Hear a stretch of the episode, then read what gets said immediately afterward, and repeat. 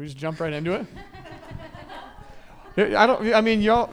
Everybody may not know us. Um, so why don't we just real quick uh, give us like the two minute. Someone was like elevator version. Who you are, how you met. Yeah. Um, it's funny. I always, I always tell people we met on, we met online, but we not like we. I always tell people we met on Craigslist because it's funny, but we did it. But um, no, we actually um, we met through. Anyone, anyone remember what what Tumblr was? Yeah. So it's crazy because we met through our, our we, we, were dedicating our pages to you know Jesus and and we had our, our blog and our pictures and stuff and and uh, she had was looking for on fire. on fire believers. Uh, there was like fake Christians when I got saved. So. Side note: um, When we do talk, Yeah. we're recording it, so if we could Yeah, go into so the, if you the need mic. to- Sorry, sorry. Just so everybody who's who's gonna listen to it afterwards can hear. 'cause we So got a- we got a lot of I those. um, figured out that there was people who claim that they're Christians, but obviously they do not live like it, and found out the hard way. Um, I was new to Christianity, did not grow up in the church. I was straight crazy before I found Jesus. So, as I was walking through everything, I didn't have friends. I was like the first Christian to get saved that I knew of like my age. Um, so I was pretty lonely, and I had like no friends. So I'm like, okay, I'm gonna make this blog and follow every Christian person that I know, but I'm gonna check out their profiles, make sure they're legit. Um, and he was one of them, and yeah. yeah. So long story short, we were friends and messaged each other in Bible studies and stuff, and it wasn't you know we were I wasn't really thinking too much of it, but um, and there's one of our children. and so uh, yeah, long story short, um, we were talking back and forth for a little over a year, and then um, I actually had a friend who invited me to fly out because she's from California, I was from here, uh, and so she, uh, I had a friend who had an aunt that lived out in the same city as her, and we were gonna go visit her, and so we flew out and um, met her for the first time, and and you know it sounds weird to say, but uh, there was just something different about her, and it's in that moment where I was just like, man, this is someone who I can see uh, being with for the rest of my life, and so yeah, that's there's there's man two minutes. There's so much in between that of our story, but that's just a rundown of how we met. Um, but it's always weird when people ask us because I'm like, we met online, but it's like, you know, it wasn't it wasn't anything weird. I guess. I mean, I guess that's normal nowadays, but. But yeah, so yeah, here we are. So good. So good. Uh, can we do two minutes? Go. I'm just gonna awkwardly hold this here till. No. Okay, first of all, I'm, I'm in this chair because I'm super pregnant, so I'm not anything special. Nick brought this chair for me. Um, okay, let's see. How do I? What do we say? You go. Basically, uh,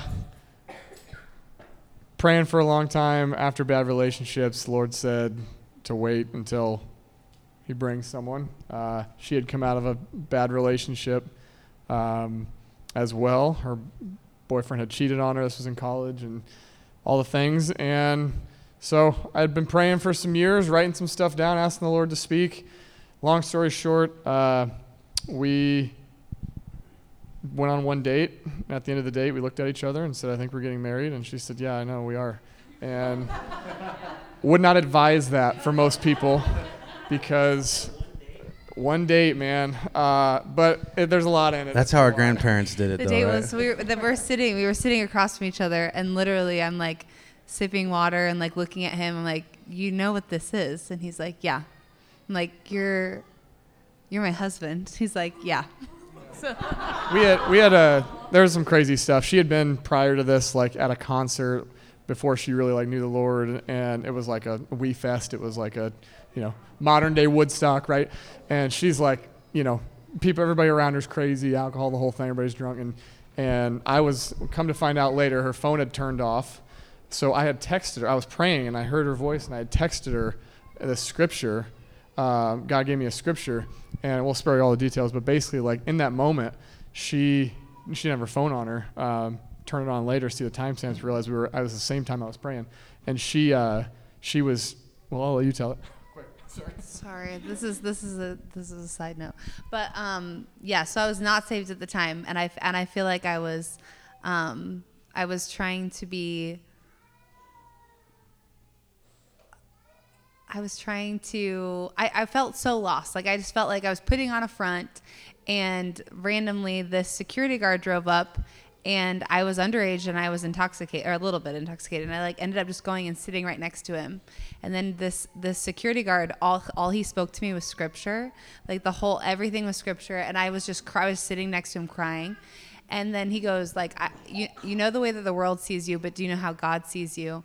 And it was like such a profound moment that like when I was looking into his eyes, I was like, I'm speaking like Jesus is this is an angel or something to the point where the whole rest of the weekend I'm like telling all my friends like you don't understand what happened. I spoke to an angel. I can't I can't tell you what it is I, I don't understand what happened. Like God must be real. I don't know. And then but at that it was that same weekend when Nick was also praying for his wife. And so he had texted me um, scripture. It's really hard to like. But long story short, had a bunch of this stuff kind of happen. The Lord did it, and we are by no means uh, all of us experts on marriage, but we love the Lord. Feel like we have healthy, healthy marriages. Hopefully, can encourage you guys. And there's probably even people in this room who could, Skylar and Lisa, you could probably tell us tell us even more on healthy marriages, right? So, uh, but just thought we'd have a discussion. Sound how, good? How long have you guys been married? We've been married for 11 years. 11 years. Almost 11, yeah. Almost 11. Where are you guys at? We're we're almost nine. So Almost nine. There you go. Just a little. You, congratulations, guys. You're much more. You're better than us. No. We're going to be gleaning from you tonight. So let's just do questions. Cool? Um, we could start. Does anybody have one they just want to jump up on the, the mic? If you could, again, we're recording it. There's a lot of people who are like, I want to be there, but I can't. Can you record it? So if you could ask the question into the microphone, that would be great. This is So, not just obviously about marriage. This is Yeah, relationships, relationships dating. in general, singles, I'm single, dating. that type of thing. What, what am I looking for? Anything. So, and it'll also be really awkward if we open this up and no one says anything. So, we'll sit here for a while if we need to. But yeah, Obviously, you guys came here for a reason. so ask, let's ask some questions. You, you got one? Perfect. Everything's on the table. Okay, not for me, s- not for me, but for a daughter who would be seeking a partner. Um, how much did you or would you encourage or um,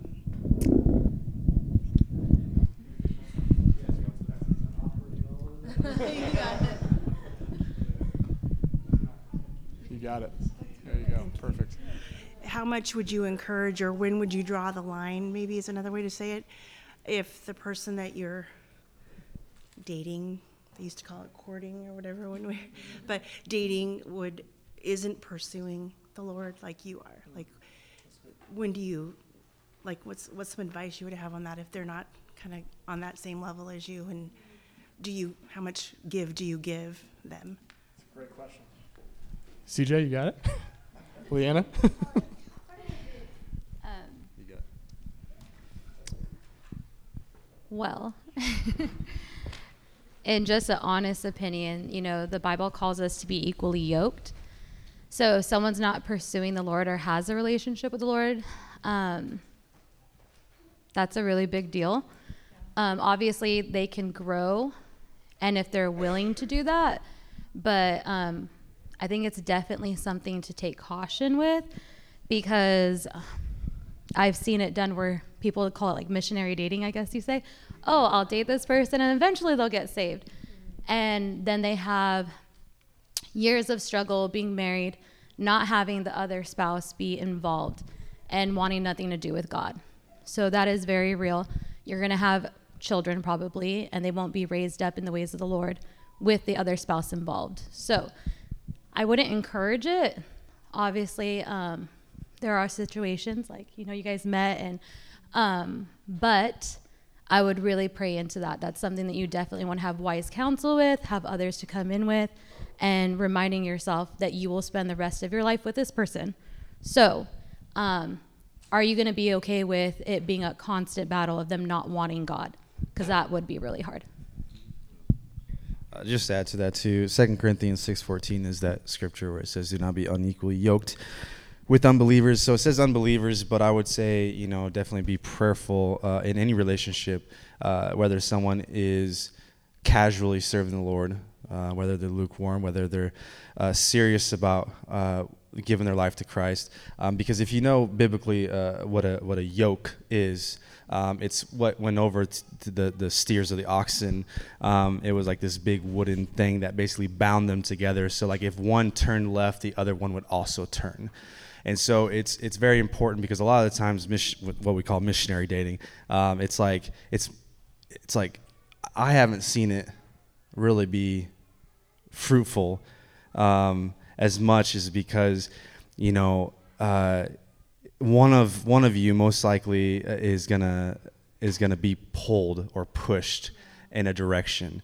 And i've just i've just seen it so many different times of uh, going into a relationship like, like, that. And then the believer um, slowly drawing away from the lord. And so I, that's i just encourage that i don't know. I, everyone's story is different, but if biblically looking at it, I would say no, um, and be very, very prayerful if that person is going to be truly dedicated to the Lord or not. Yeah, I, I think you have to define why you get into relationships, why you marry someone, because um, what is the purpose of those things? Because I think that kind of drives the answer to a degree. If if the purpose is um, self fulfillment, then I will tend to hang in a relation. In that scenario, I will tend to hang in a relationship probably longer than I should, because I'm doing it for what is really strictly my my um, desire or gain. You know what I mean? But really, God designed relationships and marriage not for self fulfillment. Believe it or not, God designed covenant in the same manner that he desired, desired covenant with his people, in the same manner that he desired covenant with the church, which was the design was for relationship, but relationship that is um, spreading his kingdom and is designed for relationship with him. So the hard thing with those, and there's honestly, there's no black and white answer. Like, you know, what's what's not enough? What's not, you know, well, they pray more than I do. You know, like obviously we can get really in the weeds on it. Um, and there's also some scriptures, honestly, that are weird random outliers. that would be the exceptions to the rule, right? But um, you have to go back to why, and I think maybe all these questions we're going to keep funneling, I want to anyway, this through of like, why am I in a relationship? And really, I'm in a relationship because God, I, I'm pursuing covenant and I'm pursuing covenant because covenant, whoever the Lord, if he brings me into a covenant relationship with somebody, it's for the purpose of giving him glory and furthering his kingdom. And the beautiful thing is that when that's the focus, your marriage is going to be 20 times better than it is. You actually get the fulfillment that you're designed to have because you're living in the design God have. Does that make sense? So I would answer like there's no black and white answer, but I would check why I'm in that relationship. Am I in it just because I have a need for a relationship? Or am I in it because, man, I really want to, I'm, I'm pursuing the Lord and want to find someone to pursue the Lord with, and uh, I don't know if this is going to happen or not. you know, like eventually, if you're running and, and burning um, and they're not, they won't catch up. You know? That makes sense? So, yeah. any of that? Good? Question number two. Let's go. Love hopping up. So in Christian dating, obviously, I think there's a certain amount of intentionality uh, in preparation for marriage. What would you guys say, maybe like once you were married, were some topics or questions you felt you should have asked while you were dating? That's good. That's real good. That's a good one. Uh, which one do you start? With? I don't. I don't um, I'm trying to think. Oh. Um, oh man, I've got some areas we could go, but I don't know. Go ahead. The the, the first one that I think of, and uh, this is probably a, a, reason for a lot of divorce, is actually money. Uh, this is huge because you. It's the number one reason why people yeah. get divorced. Statistically, you, you automatically assume that the other person knows how to handle money. Um, well, no, this is not. This is Careful with the amens. this is me and Leanna's dynamic. Okay, this is totally uh, is that we grew up very similar of not having much, but she came away from that being such a giver, almost too much sometimes, where we have nothing. but then I grew out of poverty with a stingy mindset because I didn't want to get back there. And so she challenged me to become a giver, and I almost challenged her to be as a good steward.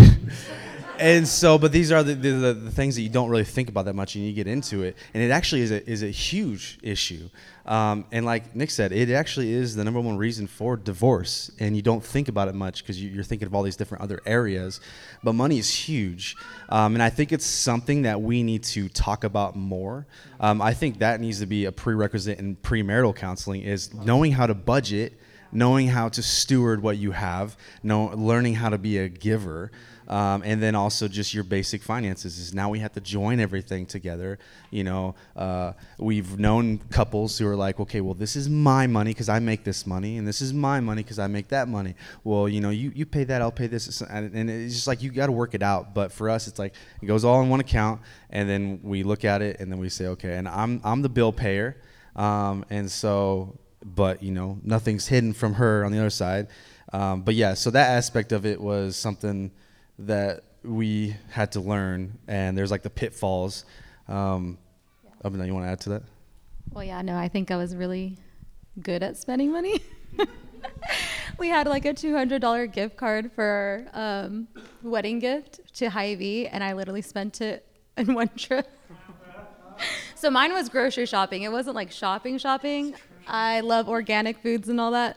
So, um, but I think it's also like being open and vulnerable to what you struggle with. And I would say, like, no, you take all reins on the money and the paying the bills because I am not good at that. Like, I know if I do it, I'm not very responsible in that. So, um, I guess just open vulnerability of your strengths and weaknesses.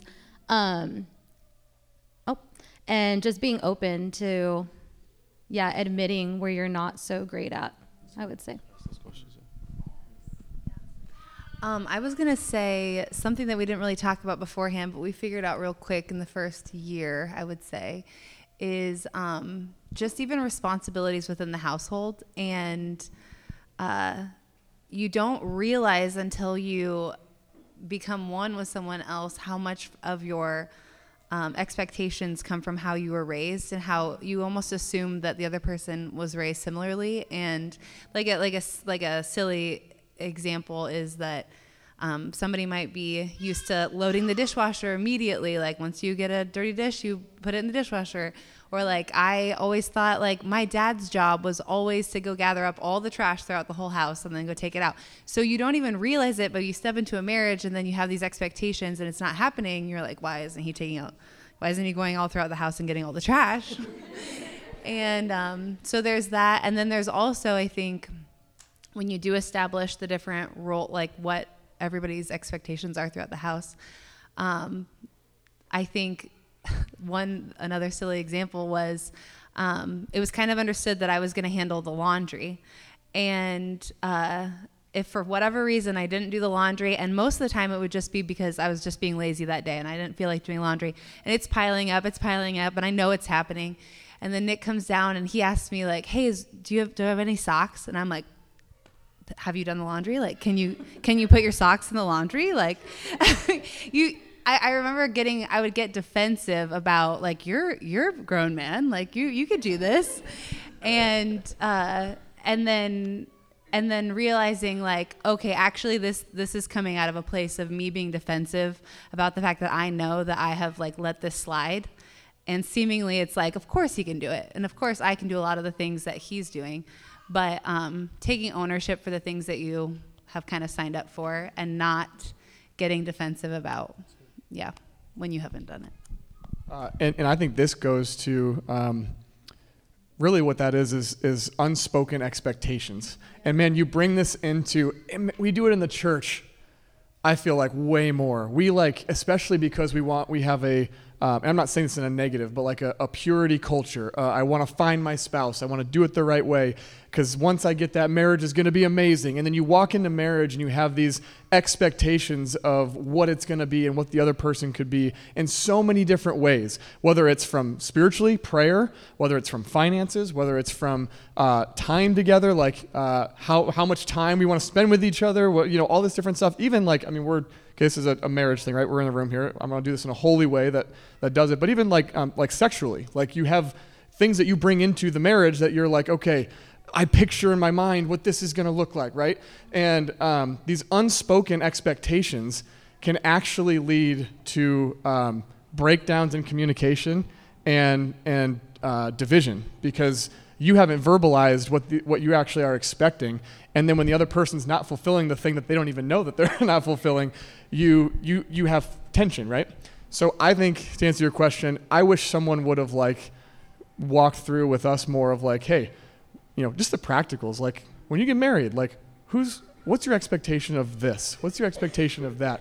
And walking through some of these candid things, because um, really it learns you learn how to communicate better. Is really what it comes down to. So, yeah, great question. That's a really So- good question. Yeah. Next question. Who do we got? Yeah, yeah. So this is in the pursuit. I got three questions. Maybe um, if it's okay. Yeah. Get out. No, I'm just. Okay. you answered the third. All right. um, so in your pursuit as as, a guy- as a man or woman, right? When you when you're pursuing uh, your partner, like you did prayer, right? Been doing that. Many options come in your way. How did you clearly discern? You know, like, hey, this is the one. Because I, for example, I had many. You say options, you mean like, like I had many potential partners. Like not not Like- saying like a wow, no, not saying like these options. not, not, not like a Playboy thing, but like say because we first start like with a friendship, Yeah, yeah, I right? gotcha. You have this group group of potential partners, right? And I know the foundation is Christian, and that, but that's not enough. Second is like uh, being equally yoked, right? Like they have to be equally yoked. But I know that it's, that is not just not enough either.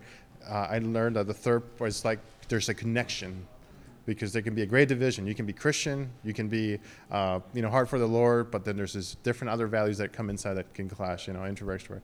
So, but so when you were chasing though, I don't know if you guys had this experience where many potential friends were could be potential partners. How were you were you able to discern that? Were you ever in a scenario like that? Yeah. Y- you know, um, my doctrine on this has changed a little bit, if I'm being honest. Yeah.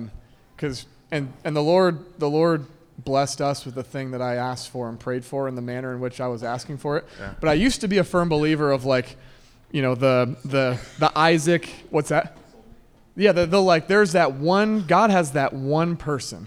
And you know like like Isaac, he comes over the hill and there's Rebecca and the Lord just gave all the confirmation. Eyes locked, sparks flew, motions ran high. We're doing it. Let's go. Like that's that was like the that's the person, right? Um, I do believe God does that. I mean, He did it for us. Um, but I think many times that's that's for a very like um, specific purpose. Kind of like Paul said, I was called to be an apostle. Like he had he had a the Lord set him aside to bring the gospel to the Gentiles. Like doesn't matter like that was going to be Paul, you know, for a specific reason. I think sometimes the Lord does that because there's a specific purpose and reason why he has to do that for that couple, right? Yes. And you do see that in the Bible. But honestly, like my personal opinion, I think the Lord cares a whole lot more about covenant than he does about how you get to covenant. Does that make sense? Like, uh, obviously, he cares about if you're doing it wrong. Okay, don't take that and twist it. But, like, I think sometimes we're so like, oh, like, oh no, I went. Uh, this person is, you know, they like eating vegetables, and I can't. That's that doesn't check my box. So therefore, oh, all the other boxes are checked, but that one's not checked, so they're not the one. You know, and and really, I think God's like, listen, find someone who loves the Lord. Find someone honestly who you're a friend with. Like we, like we joke all the time. Like I guarantee you, if we drove two different different cars here today, we would call each other on the drive home because we just like being with each other. We like talking to each other. Like we just legitimately enjoy each other's company. Good connection. Um, but at the end of the day, I think the Lord just like, yeah, there's probably plenty of, I shouldn't say plenty of people, but there's a lot of people who maybe as you pursue covenant, you know, really do kind of seem to like they could be a good fit and a good match. And I think the Lord is cares more about you getting to covenant and honoring covenant and growing in love. This is the other thing. Like there's not this like, oh, I made a mistake. Like you made a covenant. Yes. you honor it. And and I think when you have a mindset of I'm going to honor covenant, the Lord actually honors that covenant and you begin to grow together in in love. Does that make sense? Yeah, yeah. So, does that answer your question maybe? Yeah, Kinda? a, Yeah, little, like- a little bit in the little bit. pursuit, Yeah. but yeah, I get it. Yeah, Pursuit. yeah. You kind of. Oh, sorry. Go ahead. No, no. I was gonna say that kind of dwelled into my second question, uh, dealing with major differences between a relationship. For example, um, there is different values that are not different from the Lord. This is just personal preference. Does that uh, ever cause a clash? For example, you care more about dogs, she cares more about cats. You think cats are dumb. You think she thinks dogs are dumb. You know, but it's really sensitive to her heart. You know, have you guys dealt with differences like that, where it's kind of like Yeah, a we, big we division? both don't like cats, so that was really that was really great. That was like a red flag for me if she Yeah. liked cats, you know. Ah. um, Yeah, because we were complete opposite. So I, um, obviously in the pursuit, I want to say one thing is I don't know for women. I know for me, I was pretty set on once I learned what God wanted for me. I knew my worth. I knew my value because I grew up in the world and did not like obviously. Um, I was like promiscuous and did things, but God redeemed me. And I had in my heart and I think it's too like when you pursue God, his desires become yours. And you will know like those certain things that he's putting inside of you. And I just knew that I would not date until I found my husband. Like I just knew it. I wouldn't entertain long conversations with men, even when like we would talk every now and then. I'm like, okay, until I know if you're my husband, nope, like boundaries. Um, but I remember when God started confirming that he was my husband, I was like, okay, like this is it. Um, started to pursue that. So I think um, pursue God, and He'll bring the confirmations. Um, when you're pursuing Him, He'll show you exactly what is from Him and what isn't. Um, as far as opposites, I grew up pretty like hood. So I just grew up like you know I grew up around like gangsters and stuff. So when I met CJ and we were like hanging out in the car, I'm bumping my Lecrae, and he's like, "Hold on, let me change this. Let me put on some Brittany Nicole." or Britt Nicole.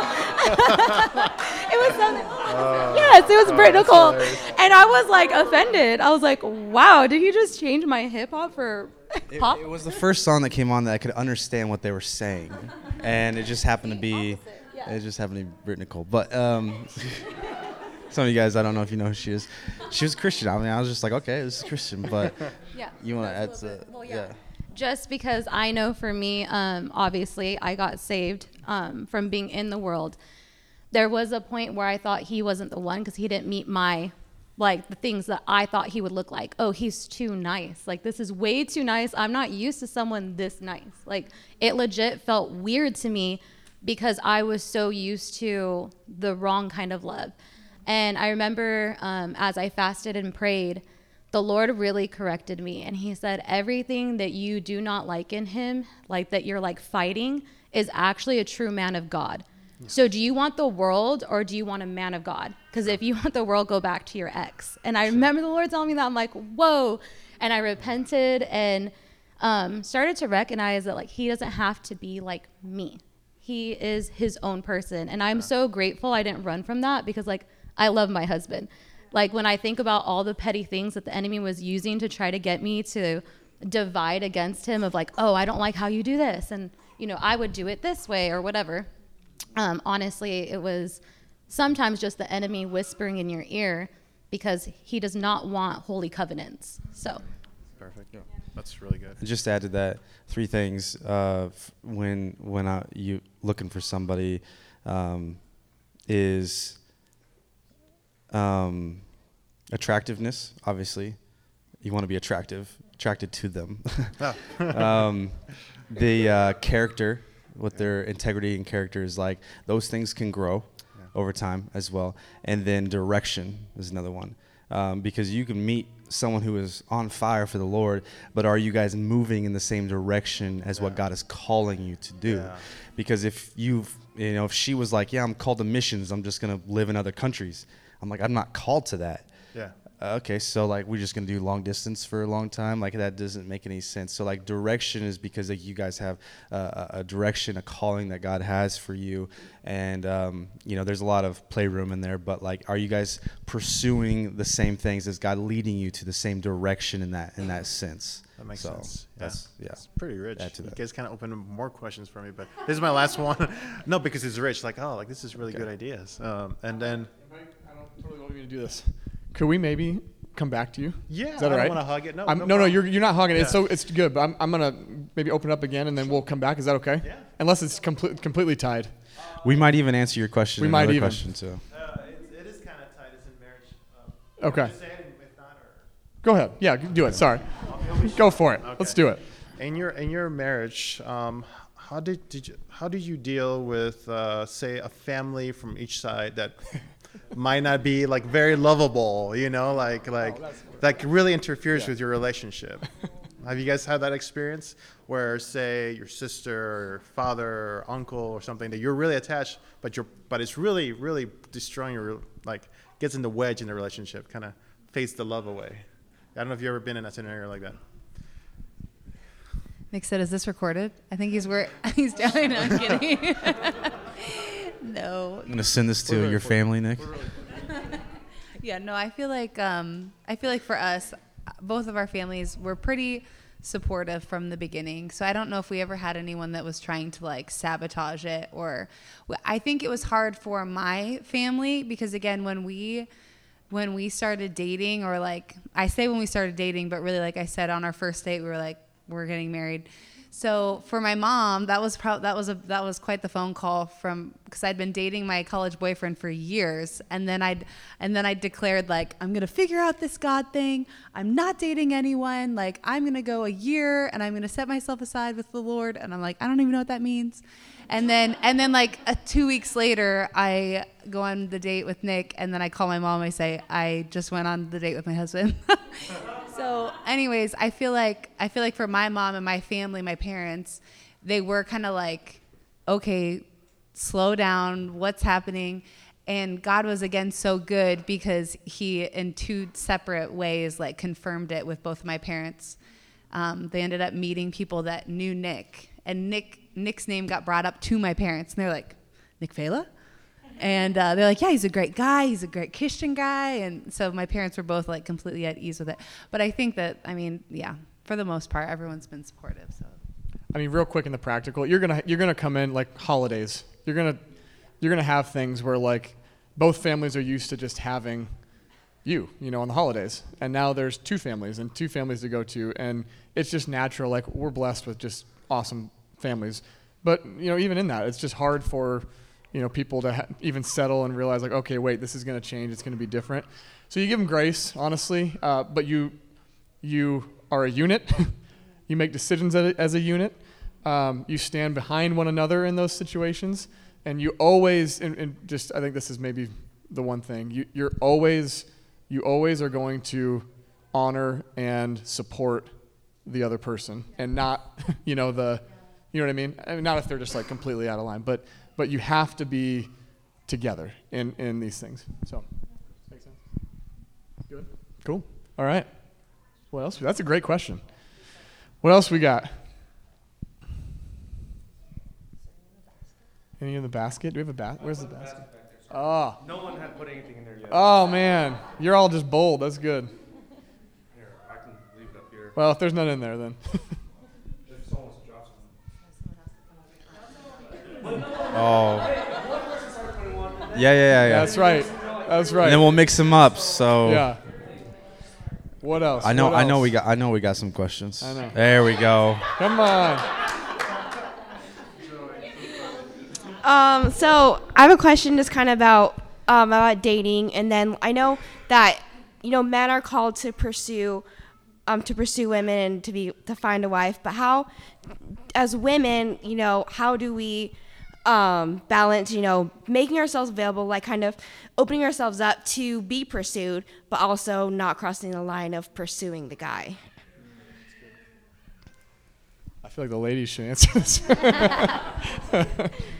Um, Get it, Leanna. ooh. Well, gosh, mine was so different because we met like online. um, I don't know. I know for me, I just had something set in my heart and mind, and like I wouldn't entertain anything else. I was like, no, I know I have a husband. And when guys would try to talk to me, I'm like, nope, I'm not dating until I have a husband. And they thought I was crazy. They're like, well, how are you going to have a husband if you don't date? I'm like, he'll find me. You know, I, I was just so determined. But that's not everyone's story. Um, so, Holy Spirit.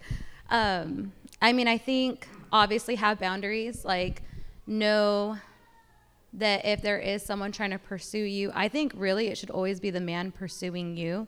That's just my heart. That's what I feel. The man um, finds the woman and he pursues her.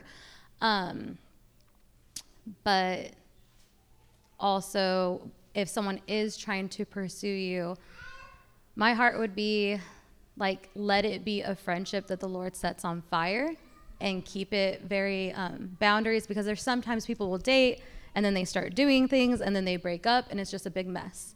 So, um, as you're going about pursuing someone or someone pursuing you, being aware of if this does not end up working out, you will have to live with like those consequences and it may end up just like really awkward, you know? So that's just something that I would think about.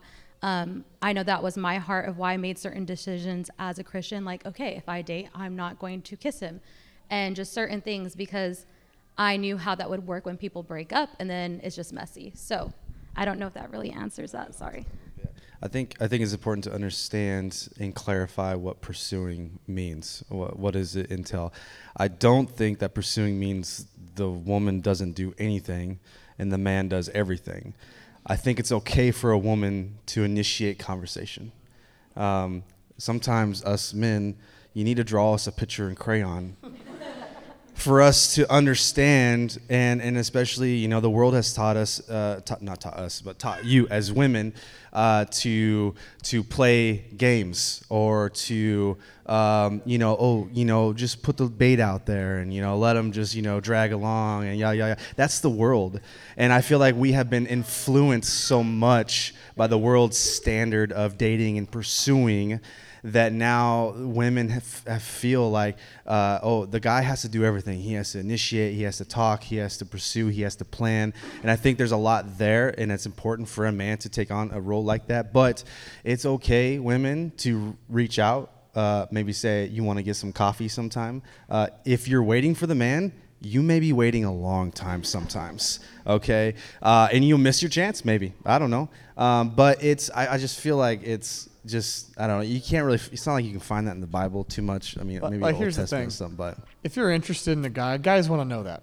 you know, like tell me what you want me to do, and I'll do it. Man, like if we don't if we don't think you're me to a interested in us, we're gonna be like, all right, this girl, she didn't she didn't want anything to not do with me. I'm interested. out. I'm I'm, not I'm not shooting my shot. see what you other know, like- options are. Huh, Alex? Like,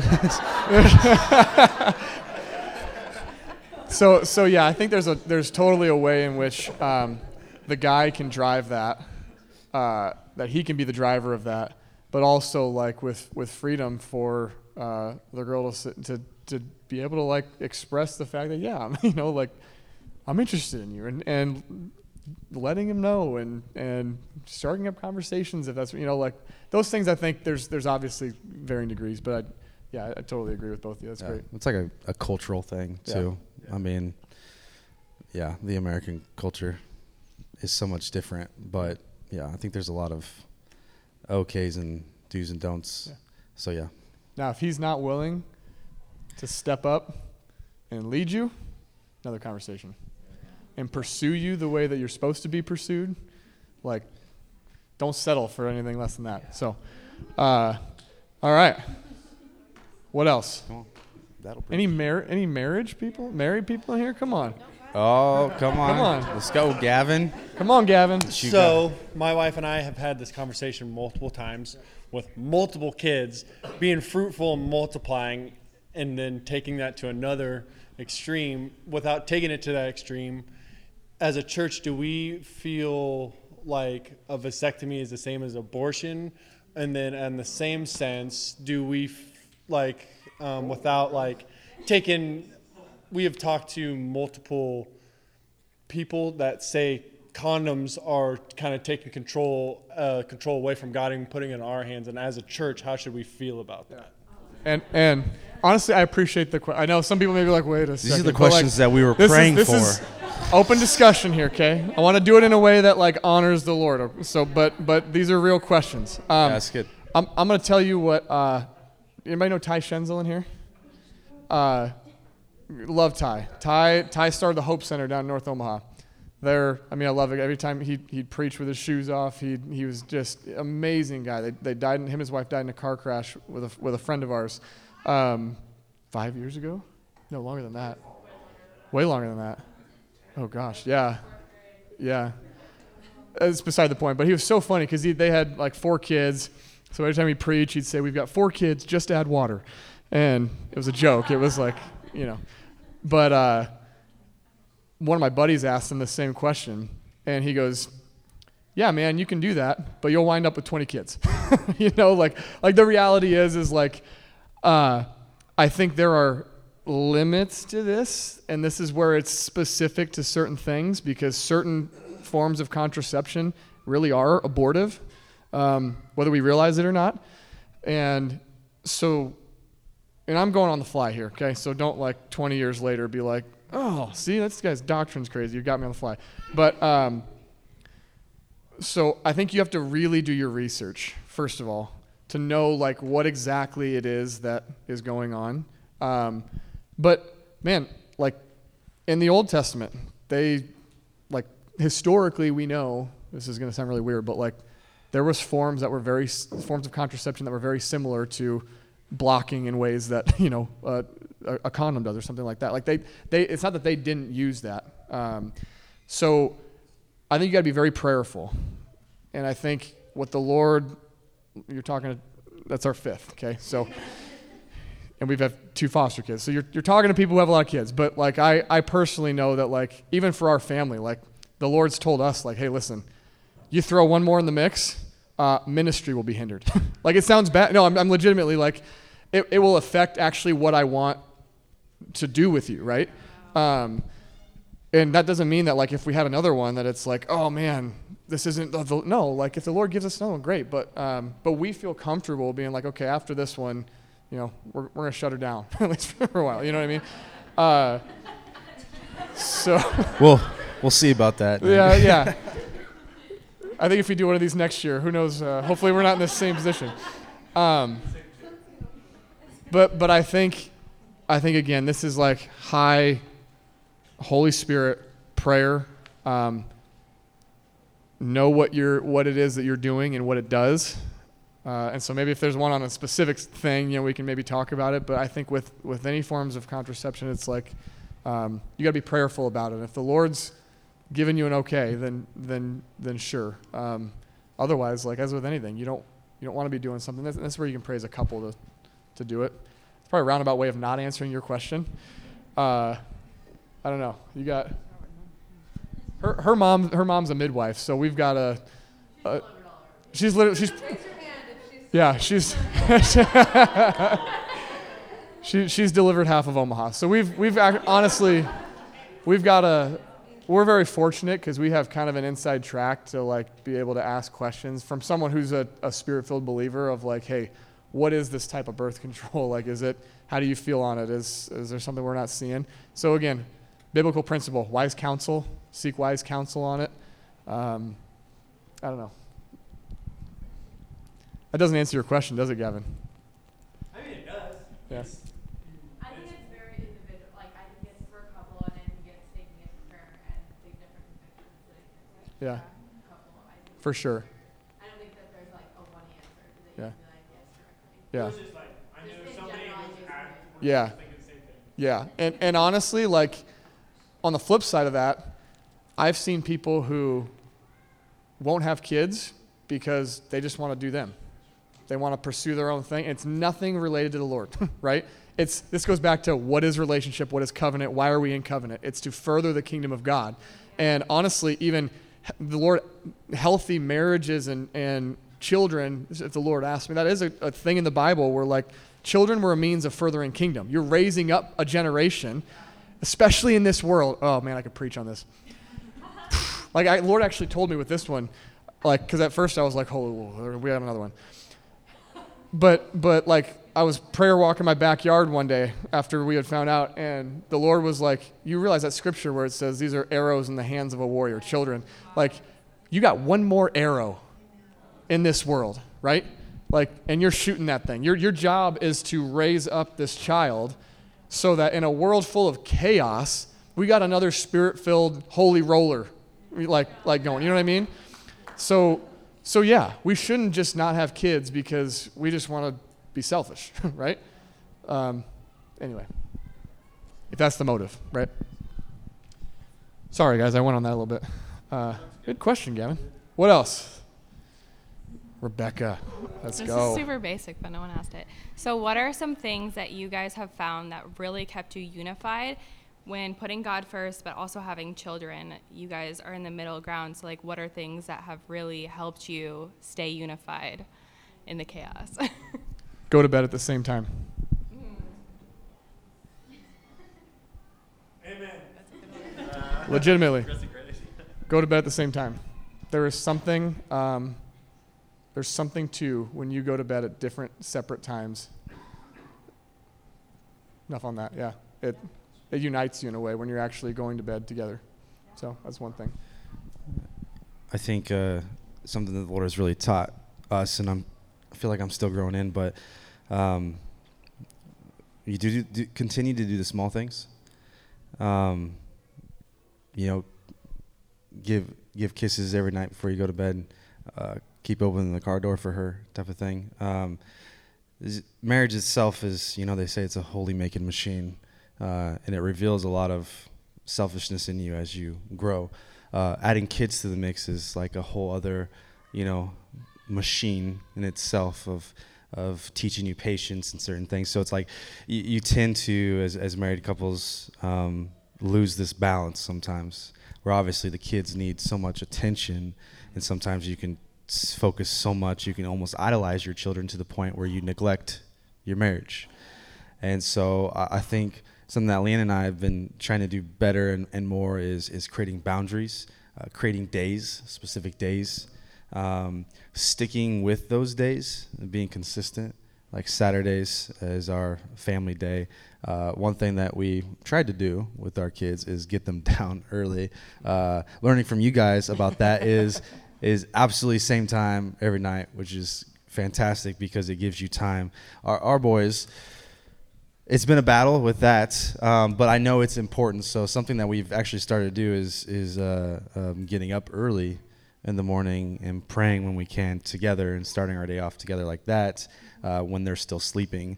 Um, so yeah, I think uh, being consistent with a lot of the small things um, that you can easily forget about and and overlook because of everyday life and so on.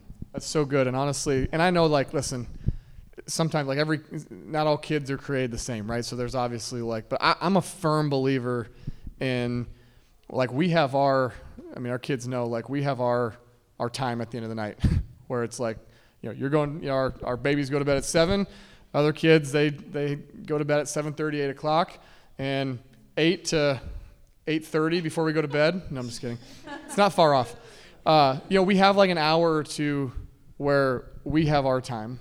Um, date nights, like consistently once once a week, have a night where it's locked in the schedule in the schedule. And then obviously there's seasons where sometimes you know that just doesn't work out, but but having consistent date nights where you're just without kids looking at one another in the eye.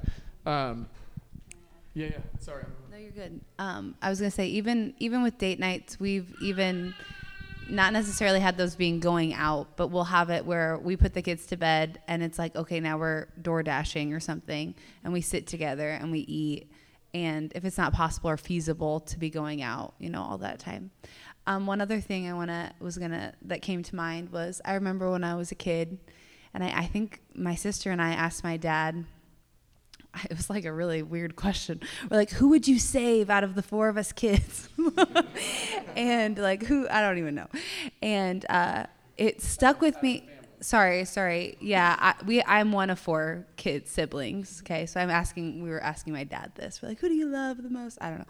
And he was like, your mother. I like. I. I would. And I, I remember being like, Dad. Like I was like so appalled by it, and uh, but it stuck with me all these years because um, I, I just think about like the importance of of not not forgetting your spouse like like nick and i if our unit is strong like that is going to be the biggest blessing and gift to my kids. Like they're going to thrive. Guys i'm too pregnant I'm too emotional i'm just to cry.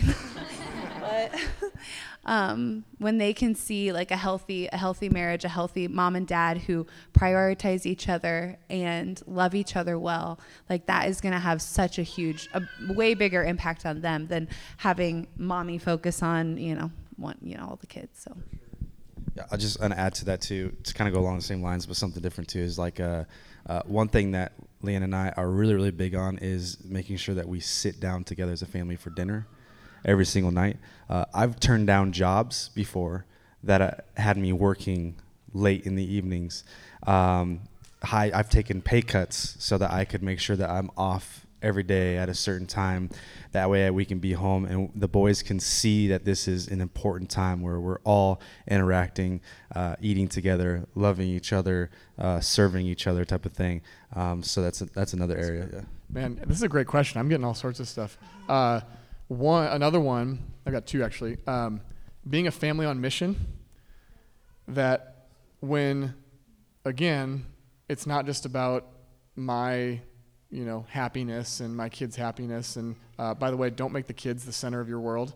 That's another thing. That sounds counterintuitive, but like when when they're just like all the attention's here and everything else has to go out the window because these are my kids, uh, it actually doesn't help them. It actually doesn't produce a better marriage. It actually doesn't produce healthy families. But when you are on mission together, like the, the thing I cannot tell you, the, the times we have been the most united in marriage is when God has been like, we're praying and it's like, I got a shift. Here's the thing, I'm, you're on mission. I got something for you.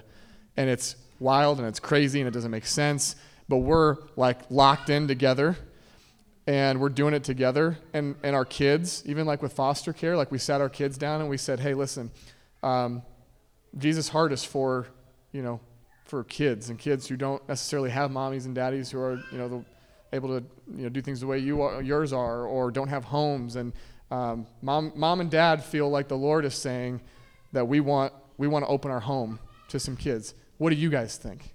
Can we pray together? And man, I was like, oh gosh, I'm not even pregnant. uh, man, we, we, we, we had this conversation with our boys, and it was immediate. They go, oh yeah, 100%. 100%. And we're on mission together now. And so to answer your question, like how do you how do you have be better united as a unit when you're on mission together? You know? Um, I have another one that's a little can I go there? Man, like um, have a healthy sex life. Oh, got quiet. Like seriously, like you know what you know what oh, you know what the world does? They try to do everything they can to get you in the bed before marriage, and then they try to do everything they can to get you out of the bed after marriage. It's not right. it's counterintuitive to God's plan, right? And yeah, like healthy marriages, it doesn't matter how many kids you have. Like, put that phone away. I'm just kidding. I'm like, oh man. I was like, don't you record this and put this on the internet. Uh, as we're recording. Yeah, you're right. Pastor said have lots of sex. Video's marriage. different. uh, but man, like, it, it doesn't matter how many kids you have. Like, you need to prioritize that. you know, like we as as believers should be the example of what healthy sex lives look like. You know, like just flat out. And man, I don't know. Like kids, kids can't. That can't be an excuse to to not prioritize that. You know what I mean? We went there. We're going there, guys.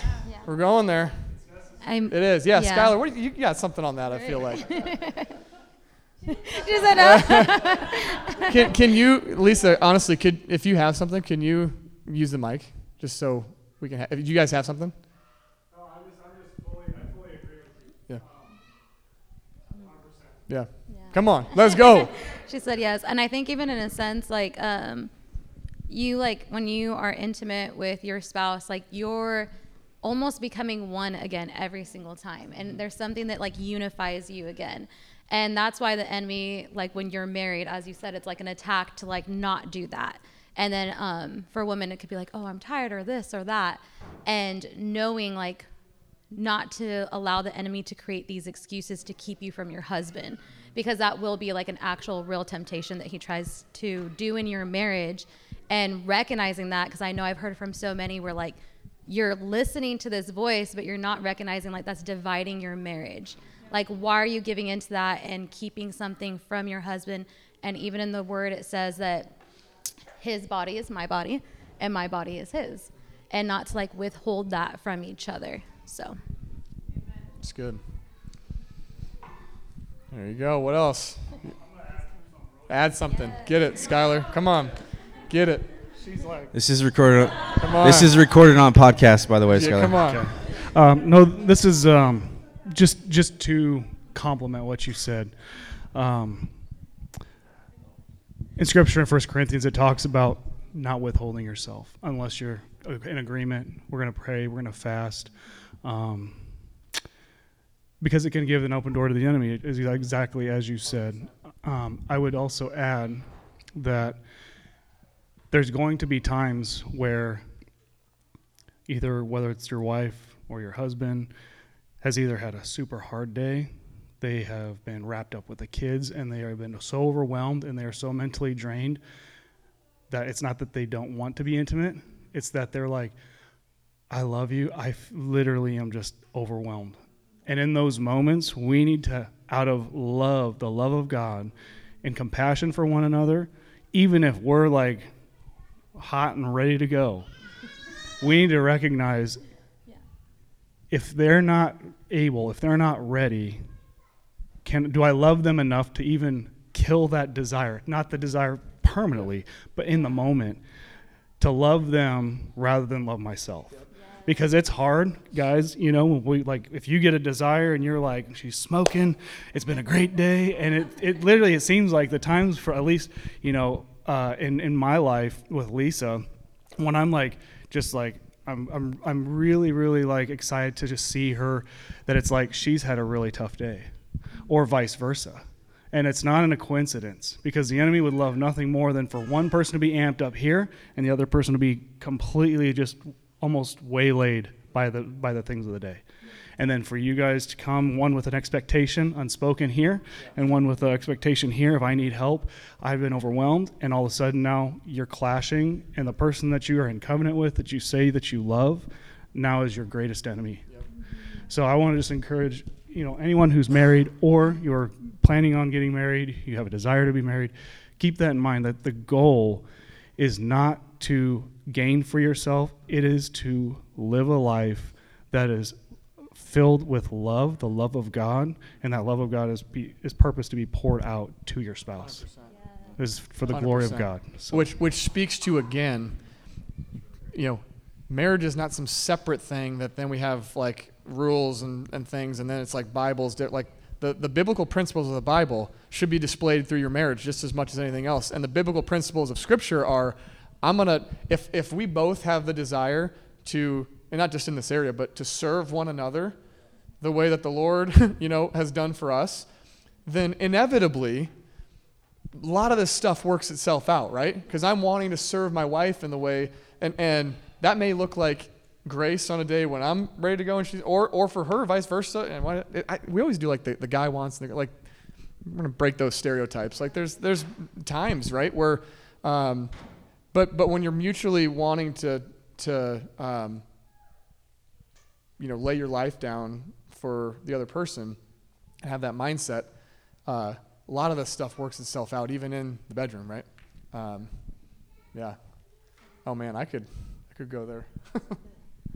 Um, I also think the goal the goal is intimacy, right? So so even if w- someone is ready and someone is not, Like I'm even thinking that it's just a time where you can just be close and I can give him a back scratch or like something and we can just fall asleep like that. But the goal is intimacy and not meeting a quota.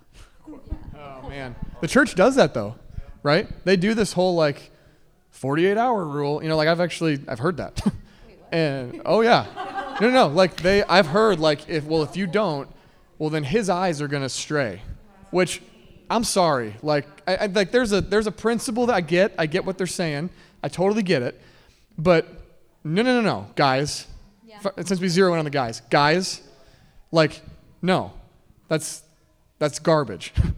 like, your eyes are for your wife. And if you allow and choose your eyes to stray, that's on you. right? Sorry. But probably another. night. Well, uh, like even in there's principle there's principles here. We're gonna keep going.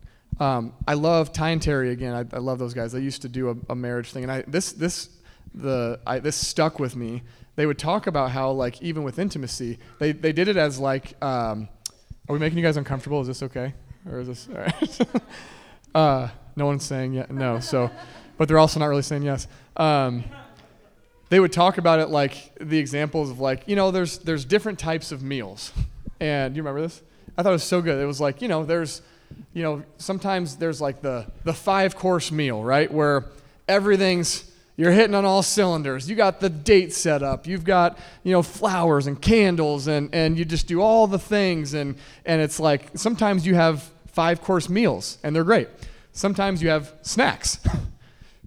Everyone got really quiet like so, sometimes the the best form of intimacy is is the snack. You don't have time for the five course meal, right? Sometimes it's dessert. Like like there's there's even like with, within intimacy being okay with like even like you know woman man they have different ideas of like hey what's gonna what's gonna like actually fulfill and satisfy and being okay with like hey at times like kids are screaming we got 10 minutes we, we're gonna have a snack you know like but then sometimes you got the five course meal you're on a date you got the whole thing and like freeing yourself to even like that was really freeing of like yeah yeah this you know you can you can have different ways in which um, different circumstances are allowing you to to enjoy your spouse. Does that make sense?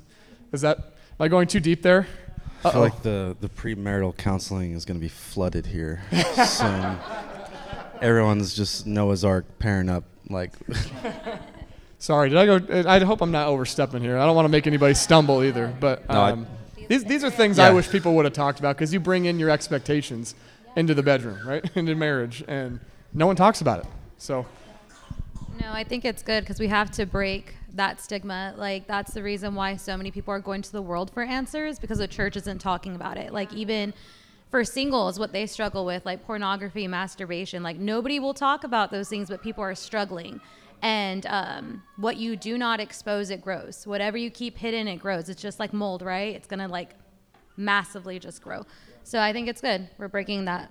and and you know over the sacred why maybe this is clarity why it's important is because like you know for the most part not always but you know girls and guys are sometimes just wired a little bit different in this area right and the things that you know make a woman desire certain things are maybe different than what the man needs to desire certain things and so sometimes again expectations a man comes into a marriage and he's looking for snacks He's like, I don't want to put the work in. I'm just gonna, you know, if I want it, you got to give it to me. You know, like there's these unspoken things of like, oh, like this intimacy looks like this. It's and really he doesn't realize that it's like these are snacks, right? Whereas the woman's like, no, like I want the five course meal. like I want to be wined and dined, and I have to feel close to you and that secure. And for the guys, sometimes we're just like, well, you know, let's just get to the point, right? But but no, like when you're looking after the other person you're the woman's understanding, and I'm using these. It's not always this way, okay? So hear me out. But the woman's understanding many times that it's like, hey, um,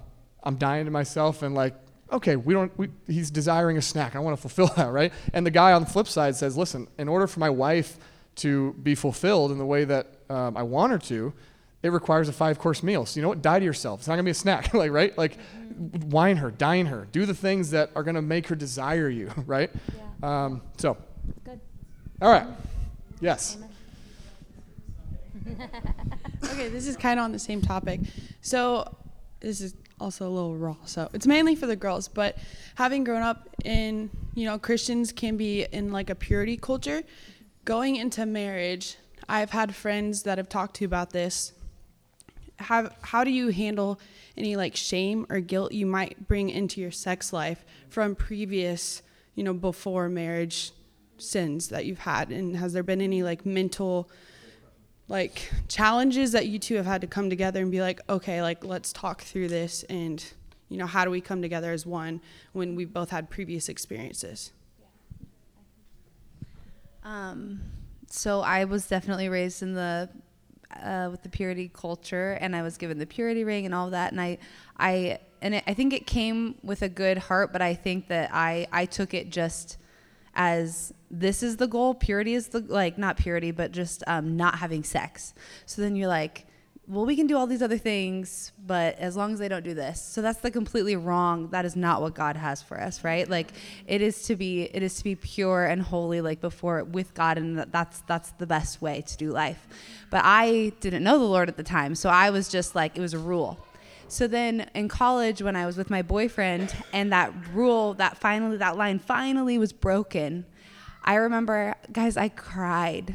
I cried in the bed. I was just tears were rolling down because I was like, well, that was it. Like now I'm, I guess this is my husband. I don't even really super like this guy. Like, you know, and in my mind, I was like, well, I just ruined everything and now no godly man will ever. That was literally the thought. And look, here I am. but I remember thinking, like, no godly man would ever have me. And so then when Nick started pursuing me, I I knew it was from God. I knew it was I know, gosh. Um there's there, there's like a million in the pews. They're everywhere. um but I knew it was thank you for everybody. Pass them around. Okay. So I I met Nick. I knew it was from God. I knew he was my husband. Um, but I still, and there was like an initial moment of like, okay, I know I've been redeemed. Like, I know God has forgiven everything. So ultimately, like, I have nothing to be ashamed of in front of man.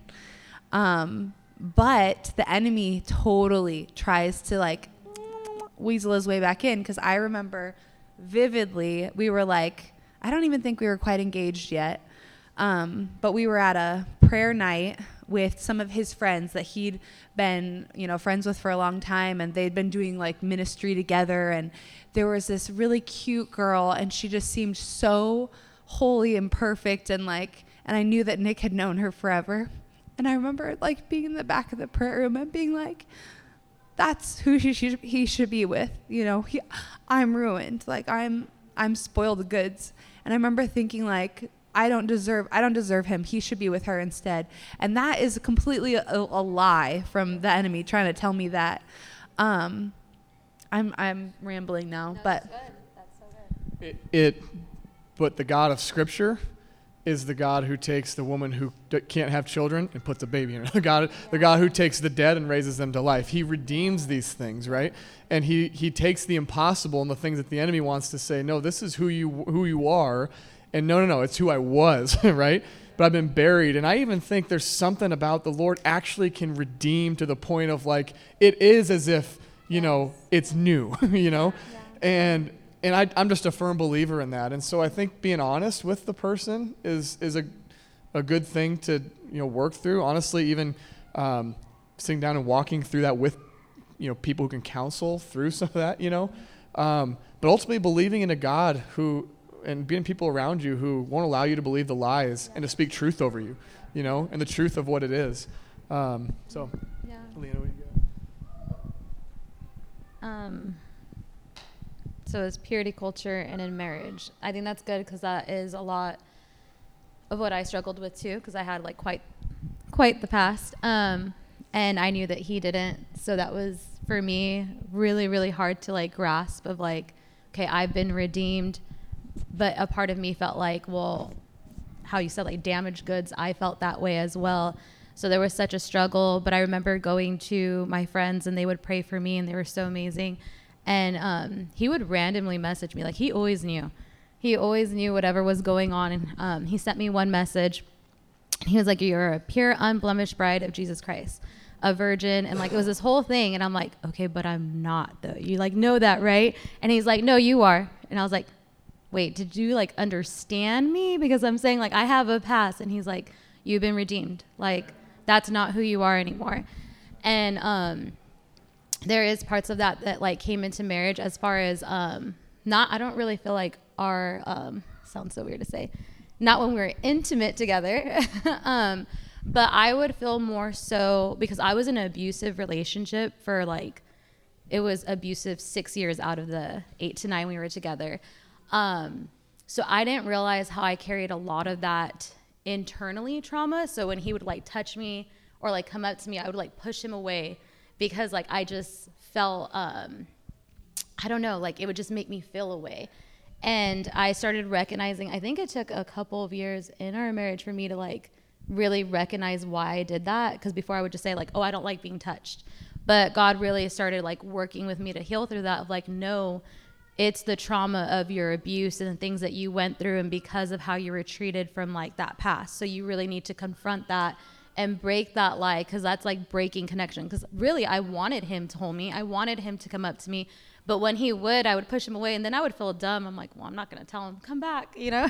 Uh, um, and I remember even telling him at times, like, when I do that, like, fight for me. Like, please fight for me because I'm like battling this internal battle. So I think it's so good of like when you're in marriage, if you are going through that or beforehand, and you may not even know, but just like may it be a reminder of when you go through something, have open communication. Like open communication is so important just to talk about it. And maybe if you can't explain it, say like, okay, when you do this, I don't know why I do this, and you may not have like the words for it, but it will come, and that healing will come. So. And um, you know, biblically, when you when you see the comparison between uh, Christ and the church, it's like a a, a groom and a bride. Uh, look, you know, you, you see the story of of uh, Hosea and Gomer. You know, marries a prostitute to display like Christ's love for the church, how um, for His people that even you know in the in the sense of labeling it as damaged goods, like He still sees worthiness and purity and love in them. And you know, uh, my my past wasn't perfect, and I remember having these um, conversations with Leanna. And I remember the Lord, since the day that I met her, I just kept on hearing the Lord say over and over again, love her and never stop loving her. Pursue her and never stop pursuing her. And I just remember in those moments when she pushed me, even before like, you know, we, we when she was moving out here uh, from California to the Midwest. Um, of course, we're traveling together. We're not married yet. Um, we like get a hotel room, and then she's like, you know, king size bed. I'm like, I sleep on the floor, and she, I remember her just putting pillows in between us, and I was like, I'm not gonna try anything. Like, what, like what is it? But is but it was just this constant like like pushback. Um, and I remember the Lord just continually hearing that over and over again. You know, love her unconditionally.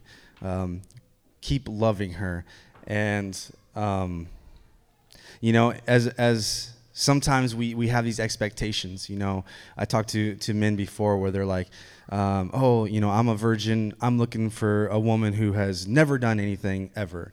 And I was like, well, what if she does have a past and the Lord has redeemed her?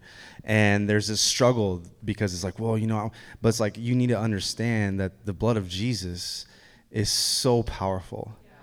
It, it wipes away. It just, in a sense, doesn't just cover, it wipes away um, as if it's never happened. And if God throws it in the sea of forgetfulness and he chooses not to remember it, why do we have this constant desire to think about it and bring it up? And it's not even just for like, oh, me looking at you, it's, it's we looking in the mirror at ourselves. Why do we constantly remember our past sins? Why are we constantly dwelling on the things that we've done wrong when, when God has chosen to forget about it? So if God doesn't look at it and he looks at you and he says, a pure, unblemished bride, why are we constantly dwelling on those things that no longer exist in a sense?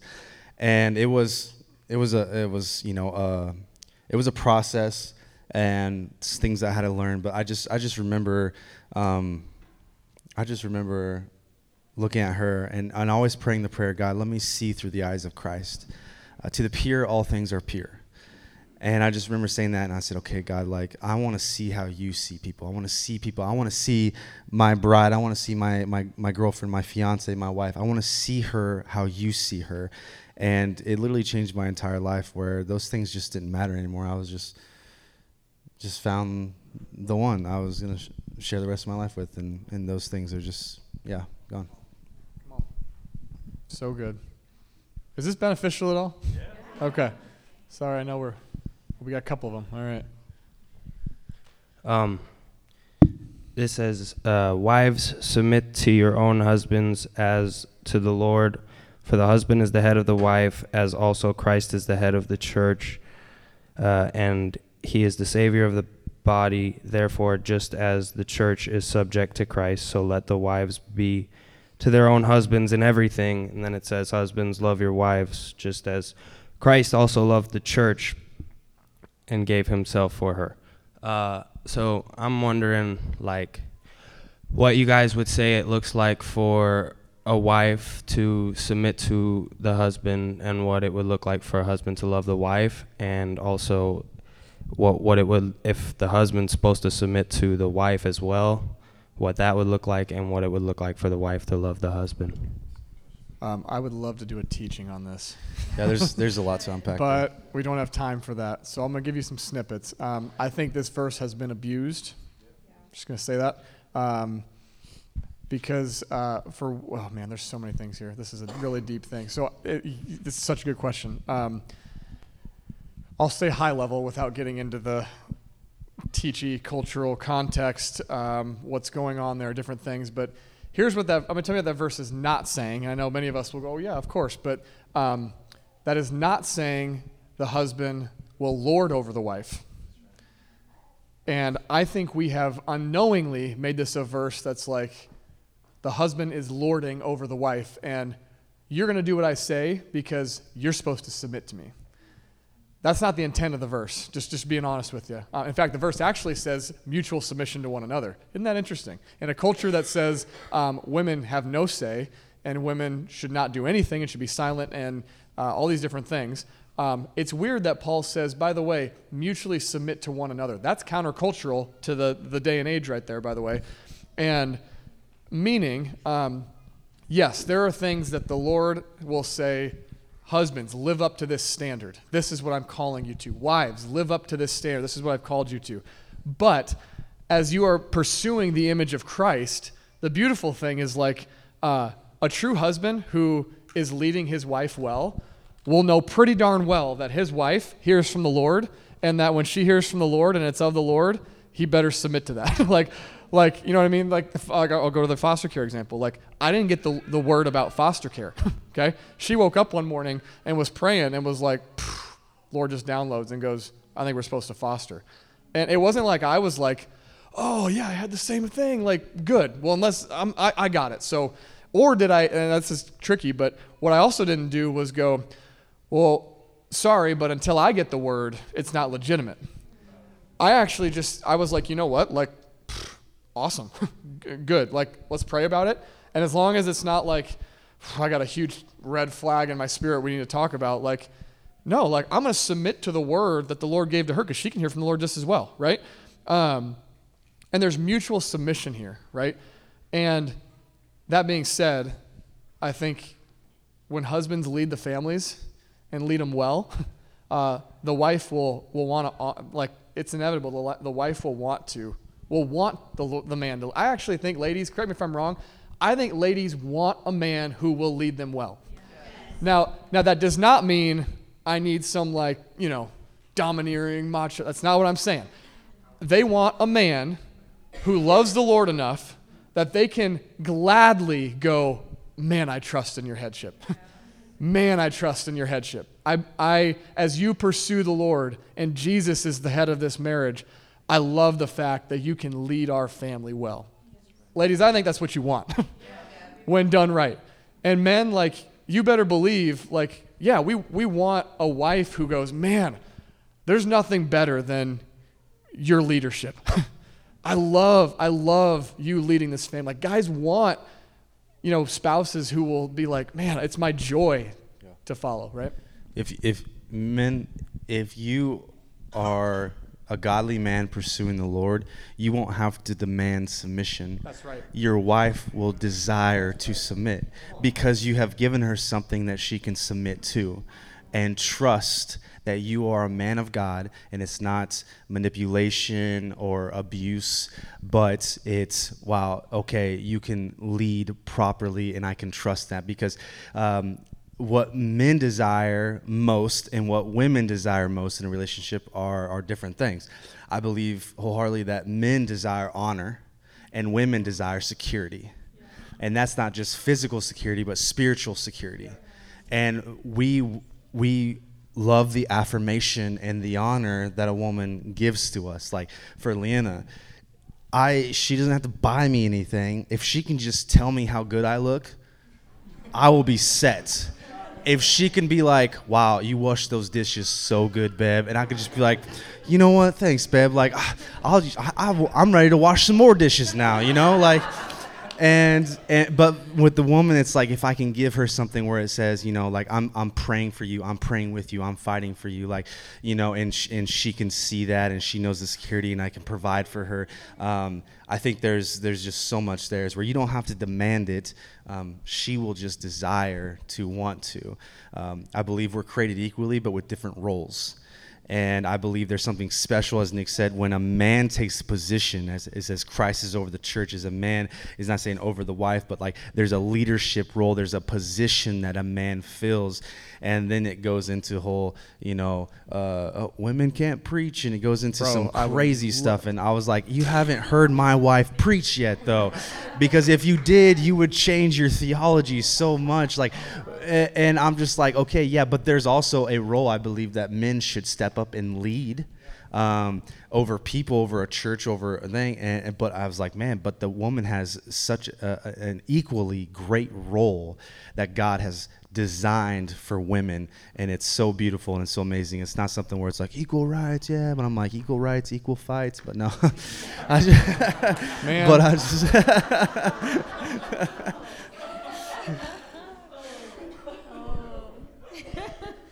Oh, we we need to we need to teach on this sometime. I both of those verses, whether it be wha- the the verses about family and marriage and wives and husbands, or whether it be about women um, in church leadership and speaking. Just gonna without getting into the details and, and teaching it. If those verses are used to silence women, they are contextually wrong. Okay? And it actually hinders the body and it hinders a marriage. Make sense? Good. Glad we squared that away.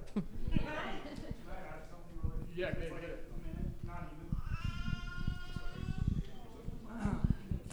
Um, what you talked about uh, is correct me if I'm wrong, both you guys. Okay, for this is this is for the guys, um, husbands or guys who are going to be husbands. I love it when my wife, in in humility, but she challenges me. If I'm like, oh, we're going to do this, and or um, I, in a moment when whether it's with the kids or with it's something that uh, that we feel God's leading us to do, whatever it might be. Um, yes, I, I love to be honored, and I know that she loves for me to lead. But as men, if if we really are seeking God and we're really um, just we've dove all in to be shaped in the image of God in Christ, when it comes to leadership, we should love to be challenged, love to be corrected. And so, Lisa, my wife, God bless her, um, I love it when even if I'm leading and I'm like, okay, this is what we're going to do, or I think I'm right about something, and she steps up and she says, um, no. There's a there's a there's a check in my heart where I'm like, you know, the flesh wants to go, you don't know who you're talking, you know, but like that's that's that's demonic. And um, as men, if you guys can maybe touch on that, just about keeping that heart as if we're leading, we're not leading um, to prove that we're right, but we're leading because we have laid our life down and we are to set an example, not just in our marriage, but in our home, our families, our communities. Our, st- I would go as far as the nation. Um, and without that, we just become a wrecking ball. So. That's so good. So good. 100%. we'll we'll teach on that someday. Yeah. Get it right. I Yeah. just oh yeah. Right now, Michael Miller from UPPERROOM is actually doing a teaching. He's doing a Oh, cool. just did one last Sunday. And as someone that is not a submissive person, I've led my family for 10 years. Hmm. I'm learning how to be a submissive person. That's good. Mhm. And so, like, That's I good. didn't know. I'm like, do I just listen to him no matter what? And for, for women to find their place in being Right. submissive without like it being like the worldly view, it was like really good. Yeah. I, I recommend like men and Ag- again, keep keep filtering this through. What's the purpose of marriage? What's the purpose of relationship? It's it's covenant. It's furthering God's kingdom. It's being a it's being a representation to the world of what covenant should look like. So when that's the lens, right? I'm not trying to just domineer over my wife. She's not trying to just you know it. it we we legitimately as we pursue the Lord, our marriage should look like a representation of what covenant should look like to a world that doesn't understand that, right? So it's good. Yeah. I wanted to Yeah. speak, oh, sorry, a little for the women, because I know that that, especially get when you, we Callie. grow up in a culture where sometimes they try to silence us, so we feel like we have to like make our voices heard, right? And then we could, um, in a way, become like um, very, what is the aggressive, domineering. You know, like it can happen where it says, "Oh, your," that's what it is, Genesis, where your um, thing will be to rule over your husbands. I think that is an actual thing that we have to talk about because there is for especially strong-willed women, um, where like you have to sometimes like sit there and be like, "Okay, wait, is this actually something that is from God, from Holy Spirit, or am I just being picky?" Am I being negative? Am I like feeding into the spirit to tear down my husband? um, especially because I grew up in a home that was just like, I love my mom. She's amazing. Um, but she was very critical of everything. So I have to really watch myself that I'm not tearing down my husband, that when he's actually trying to lead and if it doesn't go perfect, that I'm like, oh, yeah, see, look what you did. And so, us women, like, our job is to build up our husbands too. And their job is to love us and encourage us and all that as well.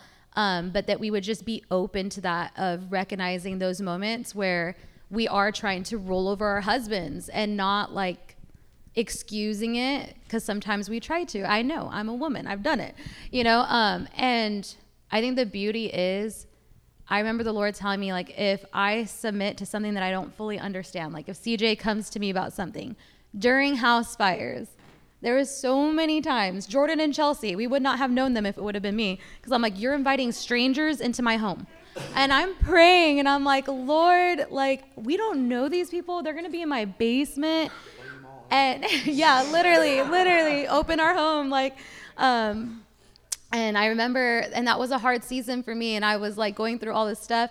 But I remember as I prayed, the Lord told me, Do you trust him? And do you trust me? And I'm like, Okay, Lord, you're right.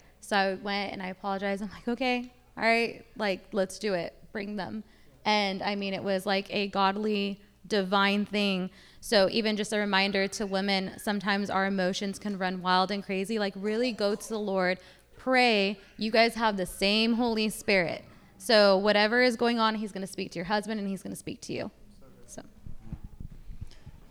I think Callie's got one. She doesn't ask one. Yeah, go ahead. Go ahead. You're good.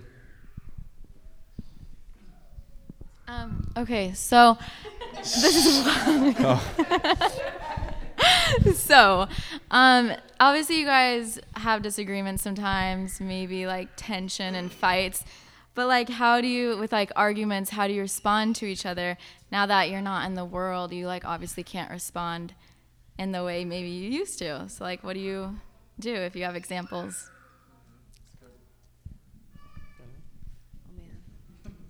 Ooh, yeah. I think um, I think that this this was one of the things that kind of caught me off guard was I think that you um, because it's in the heat of a moment, it's kind of when that's when some of the things that you haven't quite worked through all the way with the Lord all of a sudden come up. And then afterwards, you're like, "Oh my gosh! Like, I, have I changed, or have I? Did I never change? I don't know." But um, like, I think that a lot of people, I think a lot of married couples would say, like, that first year is really, it can be really trying or hard. It can be hard.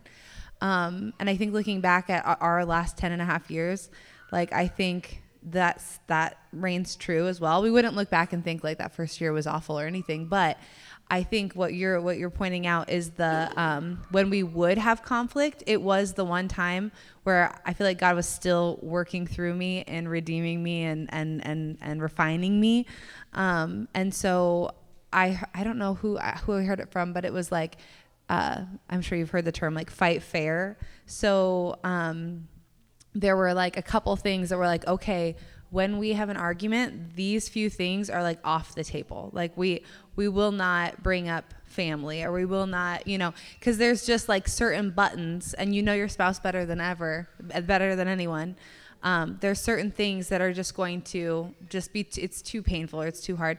So i feel like having those conversations like hey for me you can't talk about these things when we're in a heated when we're in an argument. Not a heated argument. We don't really get in very not anymore. I know. The first year there was we were working out a lot of we were working out a lot of the kinks you know? So i don't know if i quite answered that Um, we've been, man, I, we've been very, very blessed. Obviously, we have our disagreements, but when we hear stories from other couples, I just sometimes I feel like, oh man, that wasn't even that bad at all, really. um, and our, our pastor who did uh, who raised us up and did premarital counseling, he had a term where he said, you know, you need to sandbag before the storm, um, and that means to prepare yourself now until you're in the heat of the moment and you're trying to learn as you guys are yelling at each other type of thing. And i think that's extremely important. I know one thing that he really taught us of how is uh, to to navigate through disagreements um, is is one uh, slow to speak quick to listen slow to anger as the bible says number one. But two it's also understanding how the enemy works within each other.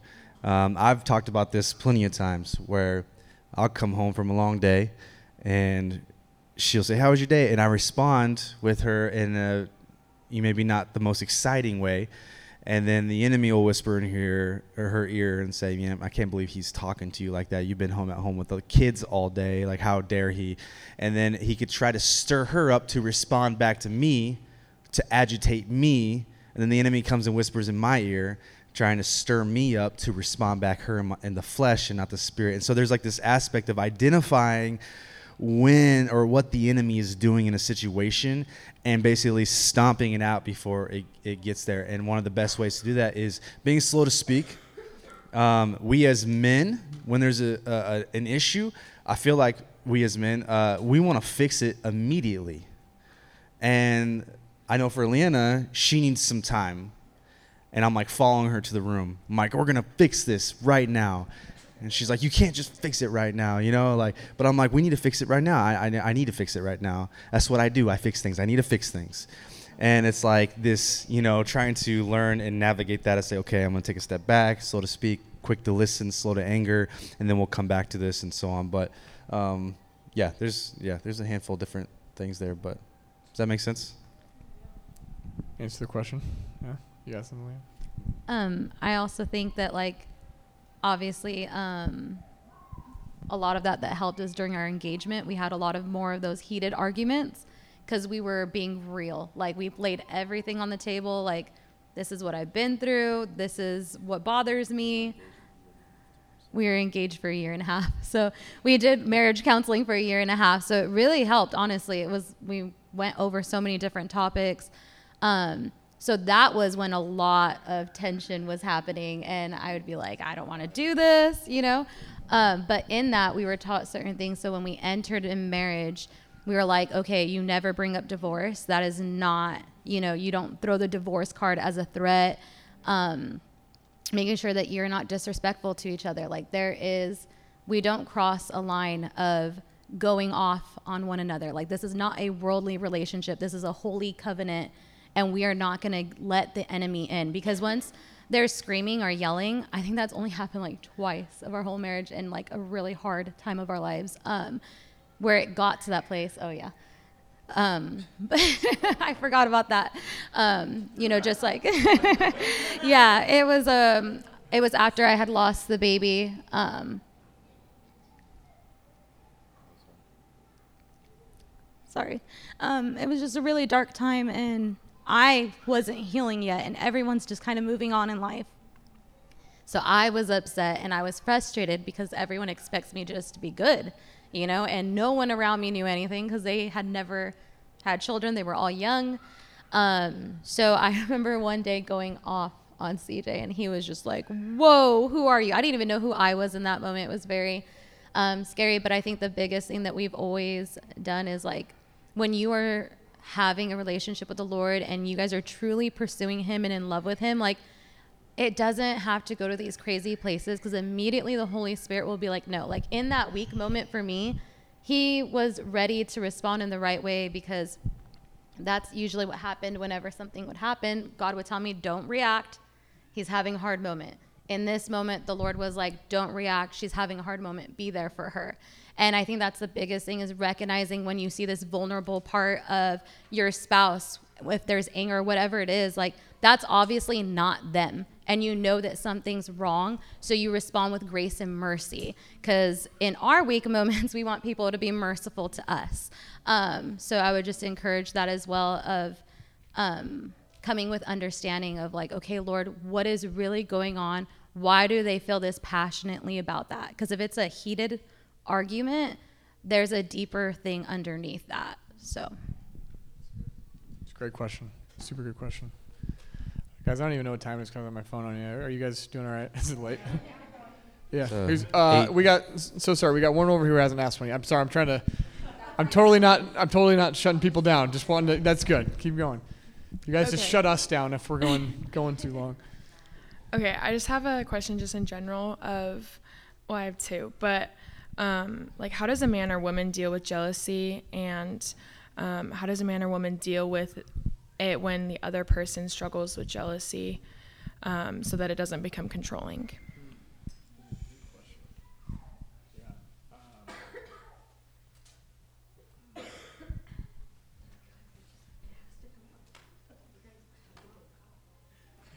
That's, that's a really good question.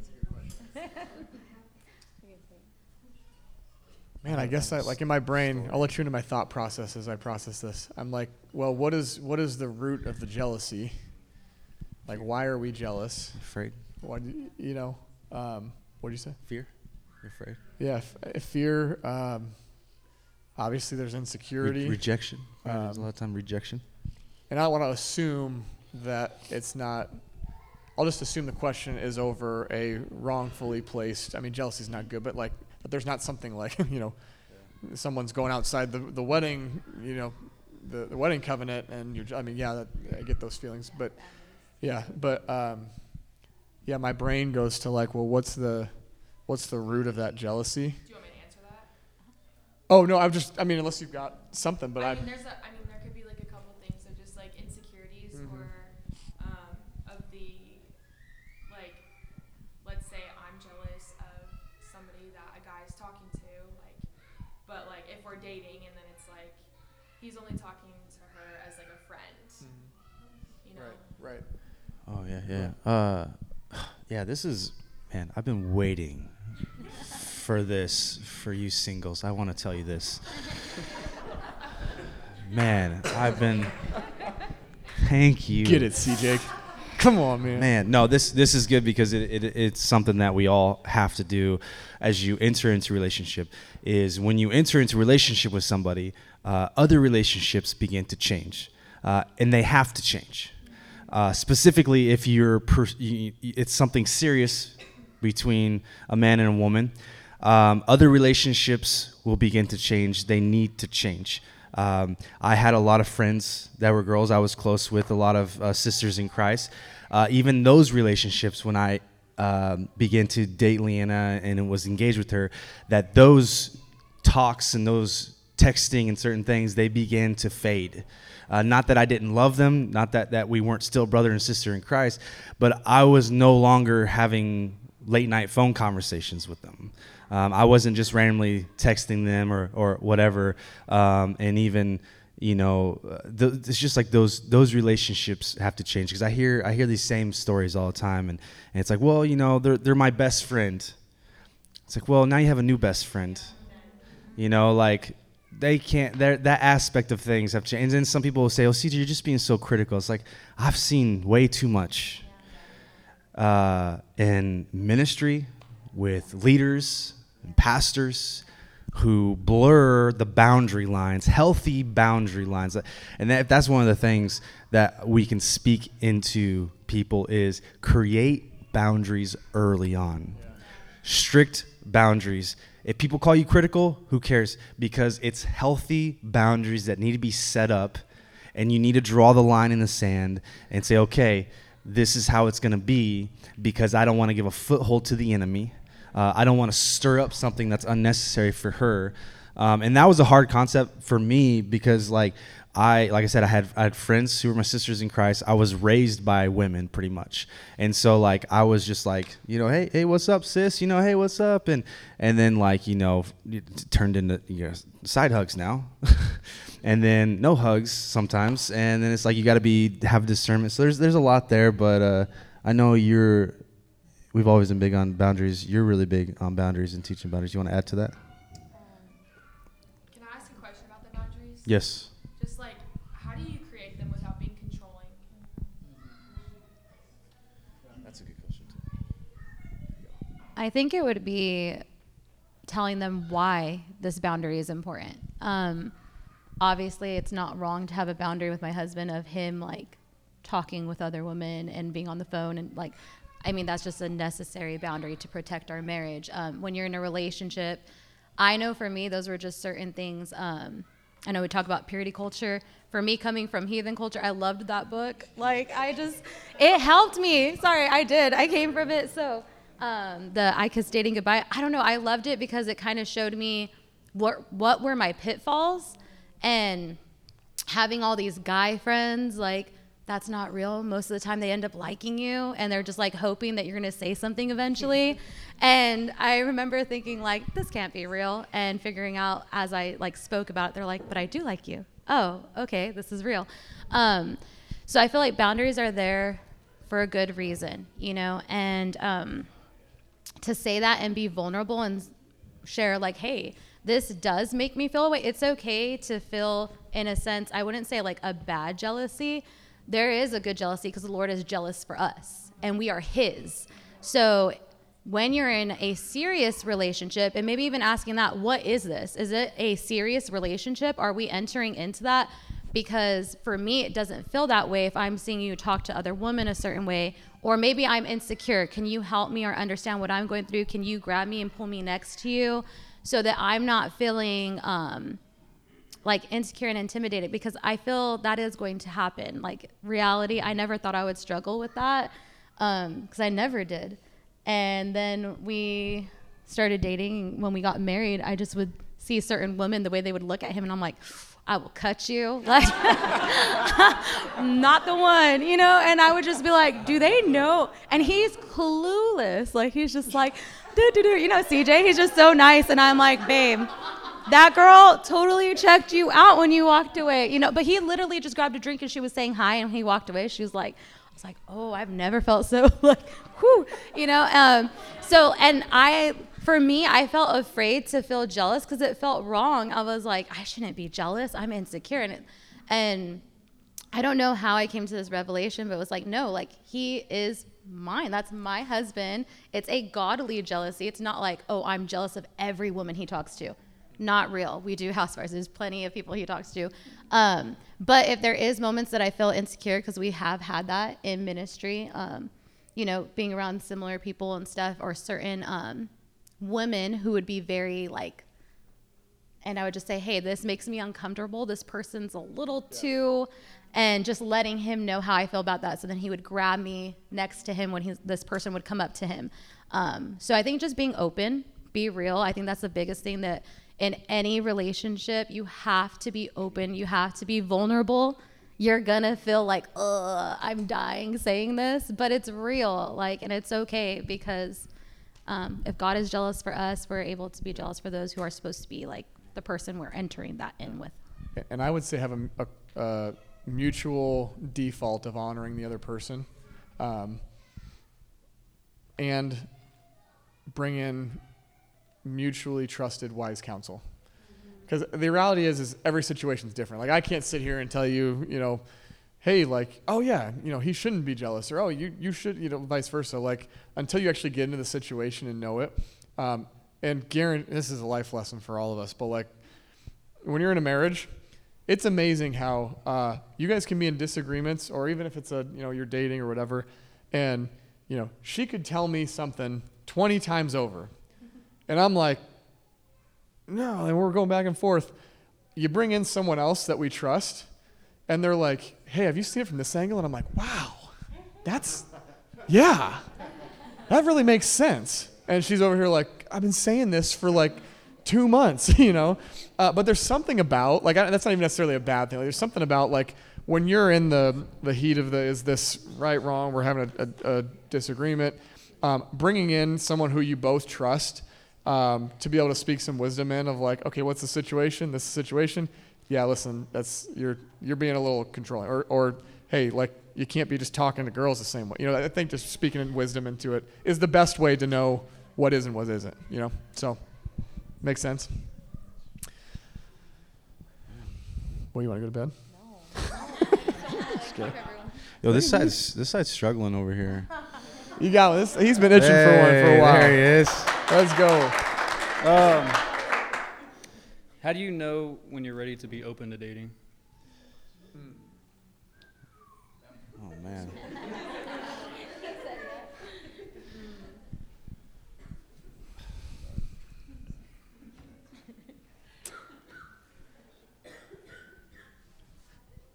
By the way, sometimes silence is okay. Because we should think before we speak, right? Uh, how do you know when you're ready to be open to dating? I don't know, man. I prayed a lot. I'm being honest with you, like, um, that's a total cop out answer. it's- it's- Um, I don't know. You got I- something? well, I almost, I almost think, because I was on the opposite end where I was like, I am not dating, right? I think it's being open to whatever God is saying, like being open to whatever the Holy Spirit is saying. Because I was very adamant, like in my mind, I was trying to, I thought it was the right thing, by like, nope, I'm one 365 days, no dating, me and God, and then God's like, actually, no, that's not what we're, that's not what's happening. So I think, what? Oh, I thought someone said something. uh, yeah. So I think I think being open. Uh, that is that a cop out saying listen no, to God. good. But, I mean, but I would say, so your relationship with the Lord, um, how was your relation? Like, were you like on fire pursuing the Lord? Uh-huh. At the time, I, I, I had the right answers. I knew what I, I, and I don't know if this is kind of going off, but I, at that point, I hadn't actually like given my life over to the Lord. I was like thinking I could control it. Like, okay, I'm going to do this, this, and this. I'm no longer going to sleep with my boyfriend. I knew what the, all the right answers were.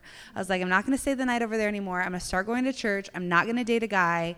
And I thought that that was like doing all the right things. And then God actually was like, you know, I'll completely change all of that. And you're going to meet your husband on the. Yeah, yeah. There was a lot that there was a lot that happened, but so. Okay, just so that they understand, because some people would be like, "Oh, well, you know, like I feel that way." So, um, because I think that's good. You're saying Holy Spirit hit you. You were having moments of God, and He started moving in your life. Because obviously, there's not a timeline. That would be hard to say. Um, and I agree by like hearing the voice of the Lord, and He kind of shares something with you. Like some people, they don't date for a long time, like a really long time. I had friends that were like, "Yeah, you were single for a long time." yeah, but that's for different reasons. Yeah. totally kidding, CJ. Yay. the Lord kept him for me. Um, but I think, yeah, one, I would really say, like, obviously for you, because you're in here, I feel like you're hungry for God. I would say, what does your relationship with God look like right now? Because adding a relationship into that, if you're already struggling, it's not gonna like end up very well. So I would say, like, really work on um, God, where am I? Because He'll talk to you. Like, where am I at?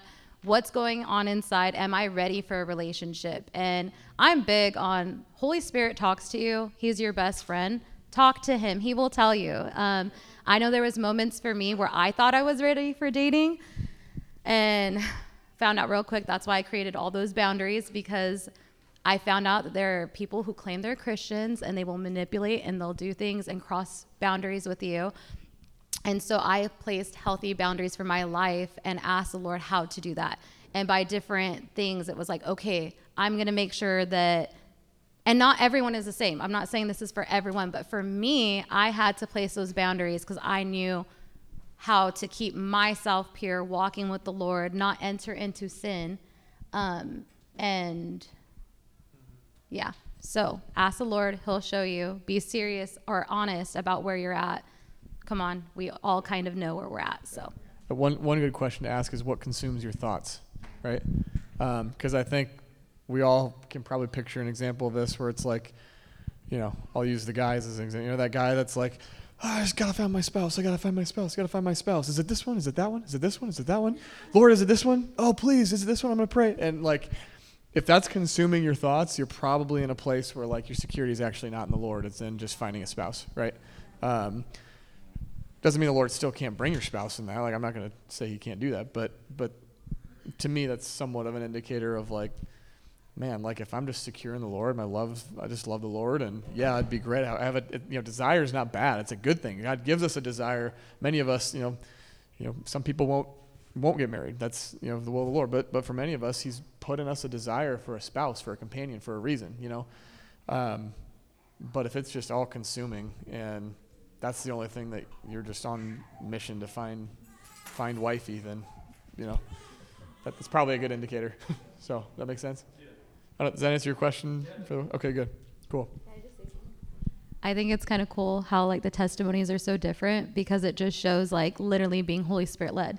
Because it's like for us it was so different, and for you guys it was so different. And I know your guys' marriage is so healthy and so beautiful. Like we love just gleaning from you guys because you have older ones as well, and I'm like, oh man, like you know we can learn and glean from each other. Um, so yeah, even just as you were saying, like I think that's why it's so good about like being led because if we base it off of like what someone tells us instead of what the Lord is saying. Um, I know for even times people thought I was crazy that I was moving to Iowa. They thought I was moving for him. I didn't. I went to a small on fire church in Clarinda, Iowa. But um, people thought I was crazy. They're like, "You are nuts. You're going to a cult. Like, what are you doing?" And I had to be sure in my relationship with the Lord and have that firm foundation that even when the people around me were saying opposite, to know like, no, like I know this is God. So I, I hope that throughout all these questions you recognize a theme, which is like, you know, people who love the Lord, who pursue the Lord. The Lord is in the answers to all these questions. The Holy Spirit, you know, and high prayer is in the answer to all these questions. And that really, like, there's answers, you know, that are specific to these questions. But really, what it comes down to is like, man, we just got to be people who burn for the Lord, right? um, and if we burn for the Lord, a lot of these questions um, begin to sort themselves out in, in due time, right? Uh, so I hope that's the thing you keep hearing. But um, yeah, I don't know. What do we got? We got any more? Hey, hey, F- FY, Nick, um, I chose to be single. I believe you, CJ. I do. I do. Hello. What's up, Joy? Um, so question. I'm so loud. Um, so I don't know what like dating looks like as a Christian, you know? So like you hear all this different advice and all these different things and everything is like conflicting information. But what does it look like especially in terms of like vulnerability because y'all talked about like pouring it all out and putting it all out there, but is there such thing as putting too much out there? Because it's not every like relationship that's going to be eh, and then you end up with also mess on that end. So like how do you do that in dating? Like what does dating even look like in that sense? Can I give you one practical? Um, we always caution, rightfully so, about the physical because it can tie people together. Um, if I'm being honest, I, I usually caution people as well to be very slow in the spiritual as well because prayer is something that is intimate, it's deep. Um, and when you begin praying together and doing these things together that legitimately are meant for husband and wife, right? Like, um, and there's no black and white, no gray, but there, you got to be careful, you know, the manner in which you pray and and pursue the Lord with somebody who's not actually your spouse, right? Because it can tie you together in ways that make it that much harder. If it's not that person, it can feel the rip can feel just as I mean just as strong as you physically tying yourself to somebody. So so I would just caution that's maybe just one practical of like it doesn't mean you don't pray, it doesn't mean you don't do those things, especially as you get closer. Like these guys right here, they're a week out from marriage. I wouldn't be like, hey, don't pray together, right? Like uh, you know, like they're they're you know more or less like the covenant's right there, right? And and so there's not concern about whether that's going to happen, right? So so there's the, the them praying together, which is something husband and wife should begin to develop, and because their lives are moving in a direction that like you need to be prayerful about where our lives are going together, right? Um, but you just got to be really careful when you do that and how, and um, yeah, that's just one thing for me. Yeah, it's, some, it's it's hard when it comes to there's like so many books and so many videos because you like you don't really see dating in the Bible. Yeah. So there's not really like 'Cause a- they didn't this, do it. Yeah, they didn't do it. It's culturally, it's it's just so different. So like, you we're literally just laying out a blueprint of of things that we can just kind of gather and piece together biblically and kind of you know construct this you know how to uh, but I, I really believe the, the more that I, that I study um, it's just like there's no really cookie cutter answer. Like this is exactly how you do it. But i will take you know obviously turn to the bible study the bible read the word consume the word so you know exactly how to you know conduct yourself as a man or woman of god and how you treat a, a brother or a sister. And, and like what nick was saying you can you can puzzle piece these things together of what intimacy looks like and, and so on and kind of apply it and say okay you know i need to be careful with that. I need to do this. I need to be better at that type of thing. So it's kind of it's kind of hard sometimes because you're just like sure. you know wh- what's our besides holy spirit and that's i don't think that's a cop out because i think i if i can give any advice to any of you guys it's mature in the lord seek his voice seek him above all else know his voice because that is where the, he's your ultimate teacher.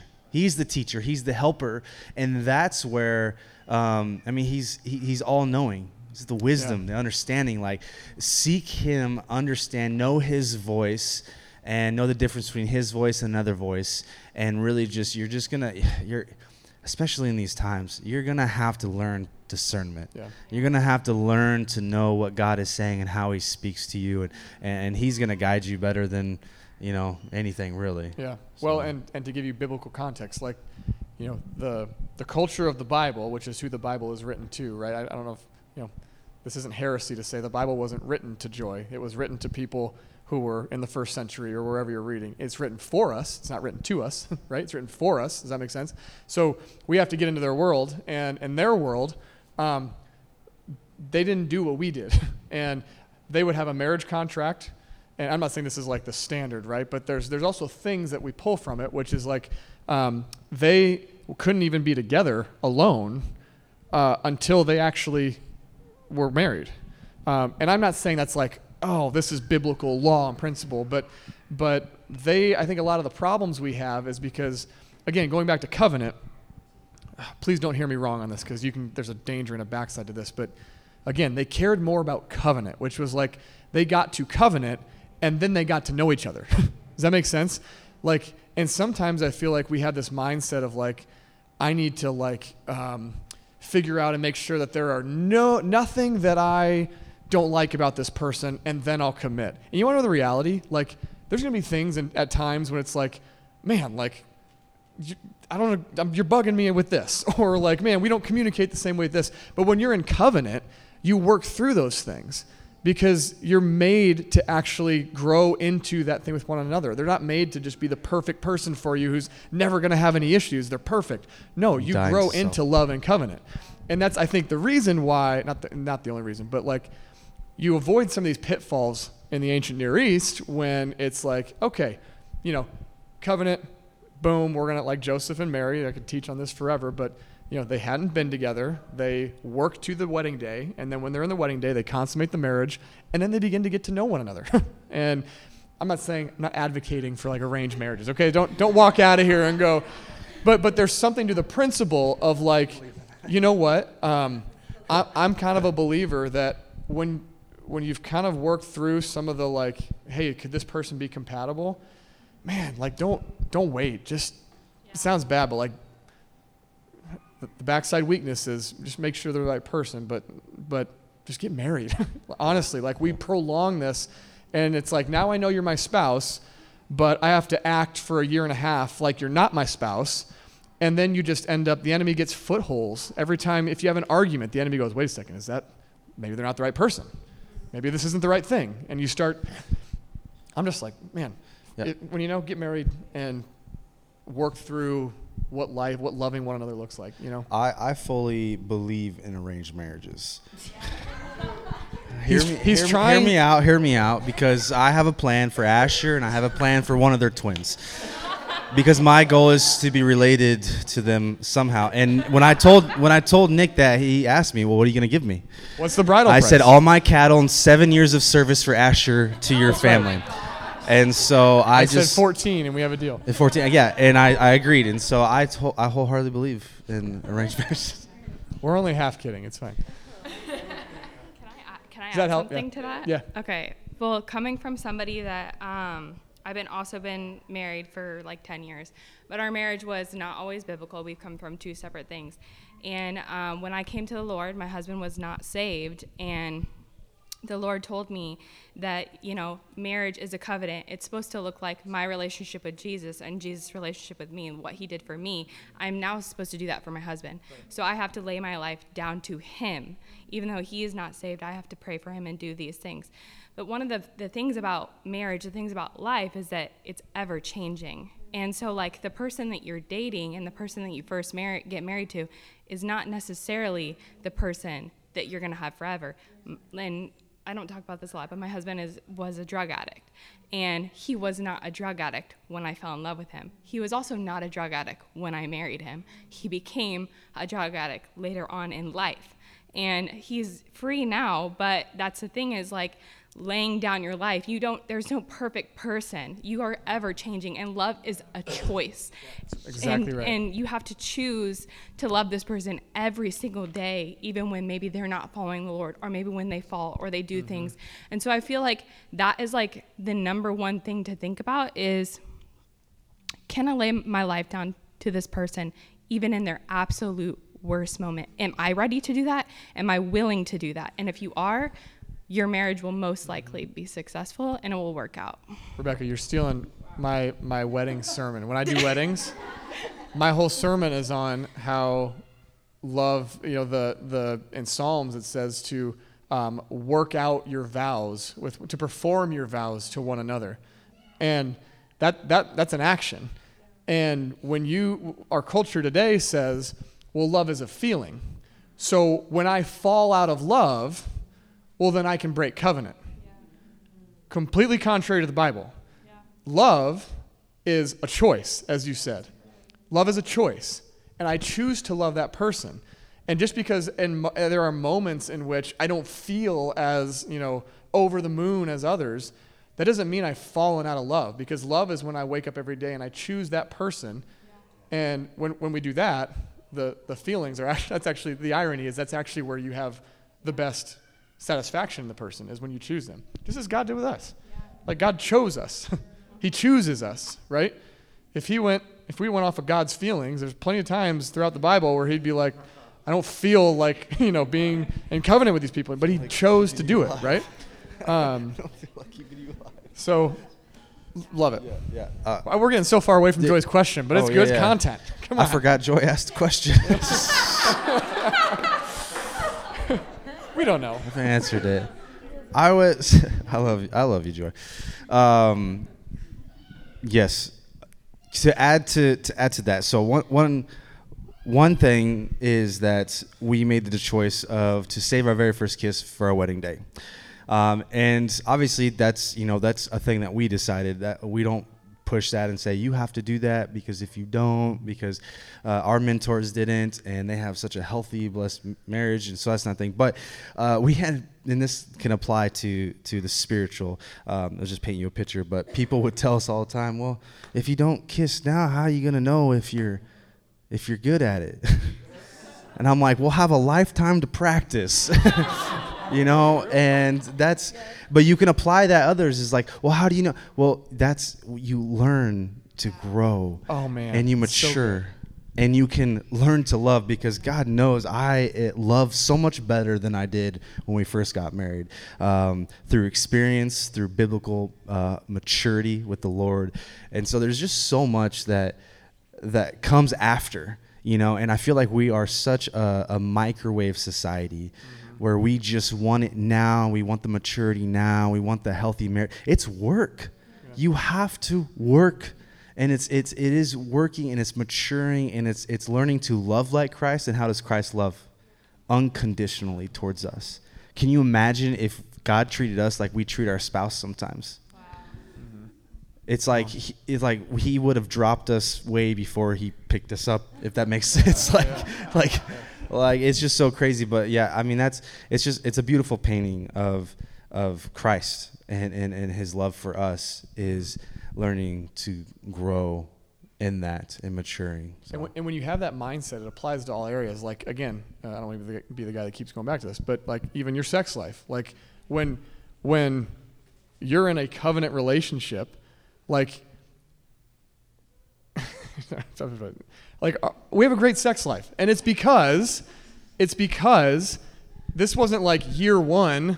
Like you you learn and you grow with one another of like how you actually can grow in love and grow in that area and grow in and you know our our marriage in that area is way better year 11 than it was year 1 why is that because we've learned like what each other you know desire and like and all these different things where like you grow into that that's a these are choices that when you just bail right and the world says just bail when you don't feel like it's any good that's actually like what makes you not receive the fulfillment of the thing that he designed, right? Yeah. Um, and so staying in that choice covenant as a choice, you actually get to then grow in love with one another in all the areas, communication, all the different things. And when you when you're persistent in that and choosing the other person daily, man, like you just get down the road and, and in theory it you know, not to say you don't have bumps, but you you grow so much in loving one another in such a deep way, you know? Um, I feel like you need to write a book, Nick, about that. It's like practice makes perfect. No, practice makes five kids. That's what practice makes. It's good. Anyway, sorry. Can I ask something Yeah. along Joy's question? Um, so just like in a sense of like keeping things pure um, in dating, um, but just like to what extent um, is reading the Bible or praying with another person with the other person? Um, when does that become like aligned, but like also putting God at the top of your relationship? Because how do you do that if you can't do a lot of things like relationally with like reading the Bible or praying?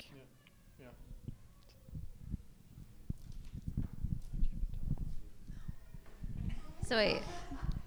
I think I drew a blank. Okay, so can you repeat it? I'm so sorry. Good, you're good. Um, just like how do you keep how do you keep your relationship pure and to like what extent of reading the bible with the other person or praying but also keeping god at the top of your relationship like how do you do that in dating Okay. Those things bring intimacy.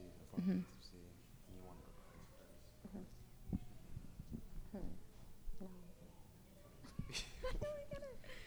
You trying to answer that? I, I, I get the I get the question. I get the question, Nick. Uh, well, okay. So I, I understand the question because it's like these things bring a form of intimacy. Uh, you want to do these things because you want to keep Christ at the center, but how do you do it in a way where it doesn't become, you know, I guess too intimate in a sense, or you you go past that? Um, does that make is that how it is? Man, I don't. I, I think it don't- just yeah. Go, Skylar. You got yeah, it. Let's Skylar. get him on the Mike, mic. someone Skylar's gonna answer this. Should we put a little chair up here, Skylar? Skylar's got it.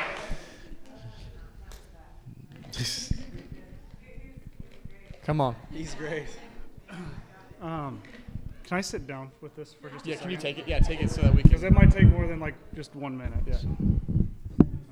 You just want this microphone? Okay, you good. Okay, so um, I don't want anybody to get offended here. Uh, so when I, we talked about arranged marriages, we were actually serious. and I mean, our God, God is the best father, and He arranges marriages if you will let Him. Um, he is so faithful. You talked about um, like Rebecca, Isaac. Literally, the servant went to go find the wife. It's like the Holy Spirit.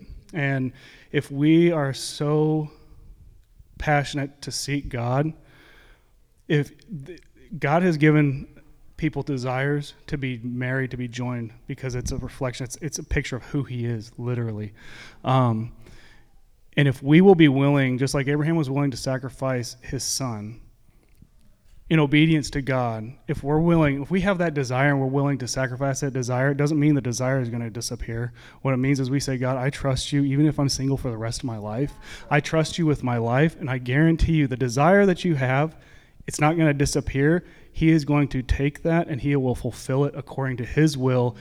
And I, I'm telling you right now, our Father knows what's best for us. 100%. So, along with your question, right? How do you how do you seek to um, go about it in a healthy and pure way to read Scripture, pray, and things like that?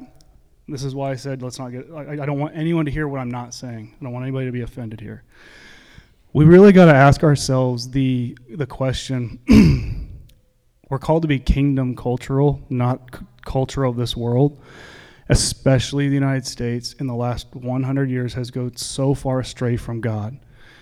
We have to ask ourselves if I'm wanting to date just for the sake of dating, what's my why behind that? What's my motive? What's my heart behind it? Is it because um, I, I'm, I'm, I'm afraid to be alone? Is it because I'm afraid of being rejected? Um, I'm going to tell you right now. That's what the that before I got born again. That was my my my place in my heart.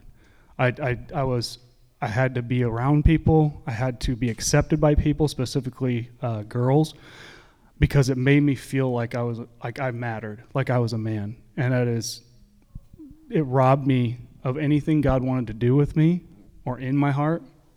And um, so if we are wanting to um, meet with people of the opposite sex to pray and read the Bible. No, no problem with that. My question would be if it's one person in particular, if, if you are singling them out of your group of believers that you're friends with, you have to ask yourself, am I ready to marry that person? Because if, if, if you're if, if if it's one thing if it's like oh hey we're we're just we're meeting at the coffee shop we're reading the Bible we're praying, and it's just the body of Christ meeting together. You're just in fellowship in the body of Christ. You're in the open. You're not alone in your apartment or you know in the basement or wherever you're at, and and you're you're honoring God by the way you conduct yourself. Great, but if there's a and you guys know what I'm talking about. If if you know, like man, okay, John is really like I really want to read the Bible with him. Like there's a draw there beyond just like being thankful for the body of Christ, you really need to ask yourself if you start going down that road, you better be ready to get married. Because otherwise, you're going to end up down a road, and you're going there's going to be soul ties that are created. Exactly what he talked about, and it's either going to, if you're not if you're not purposing to pursue marriage, there is no reason, and I, this is going to be seen really strong. There is no reason to just go start dating people and I, I'm uh, I'm just going to lay it out there. I went through the whole thing. I, I many of us here have. It literally destroys people's hearts, souls, even if they don't become sexually active. It will tear you up. It'll cause insecurities, rejection, all. Th- or, and I'm not saying we can't fellowship, we can't have friendships, we can't read, we can't pray.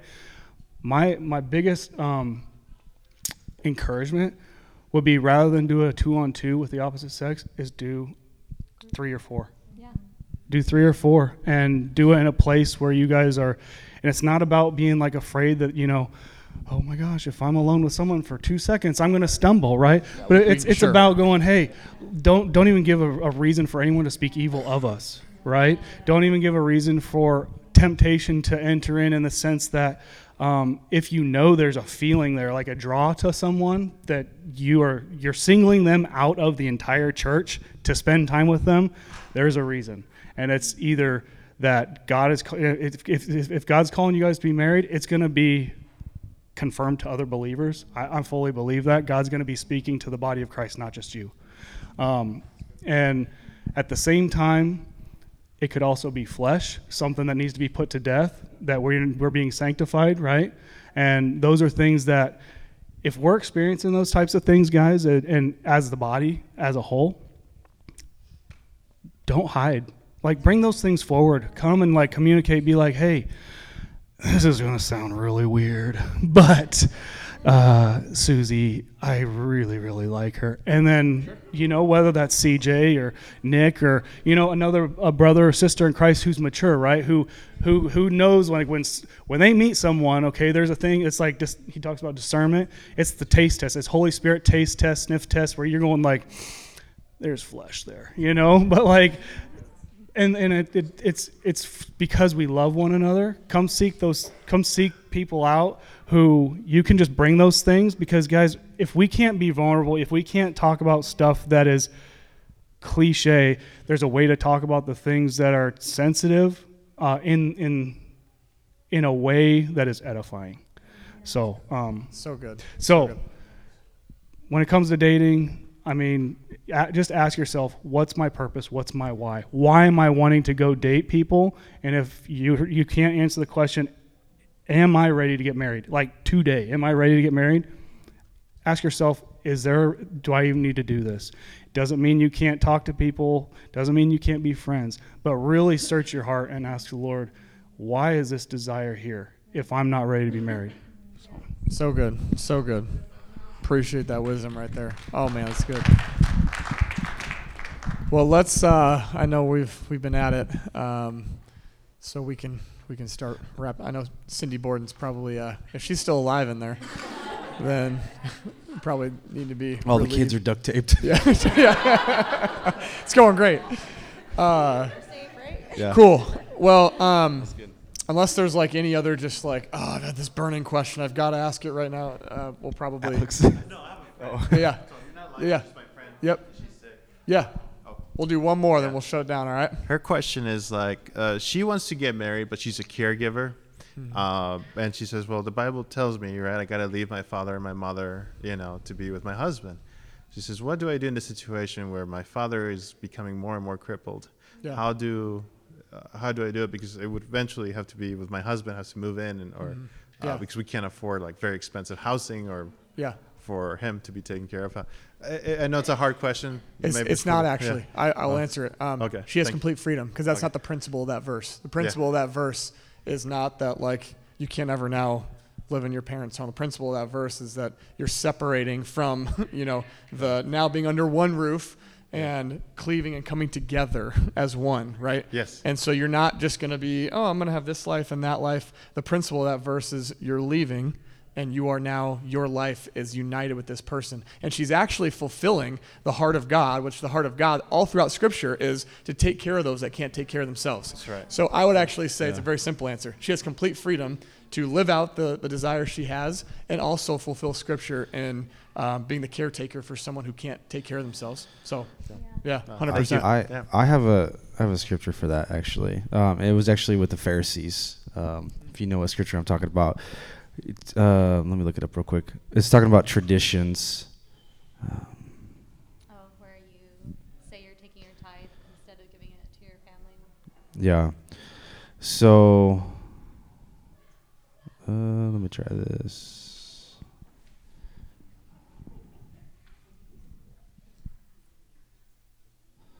Sorry.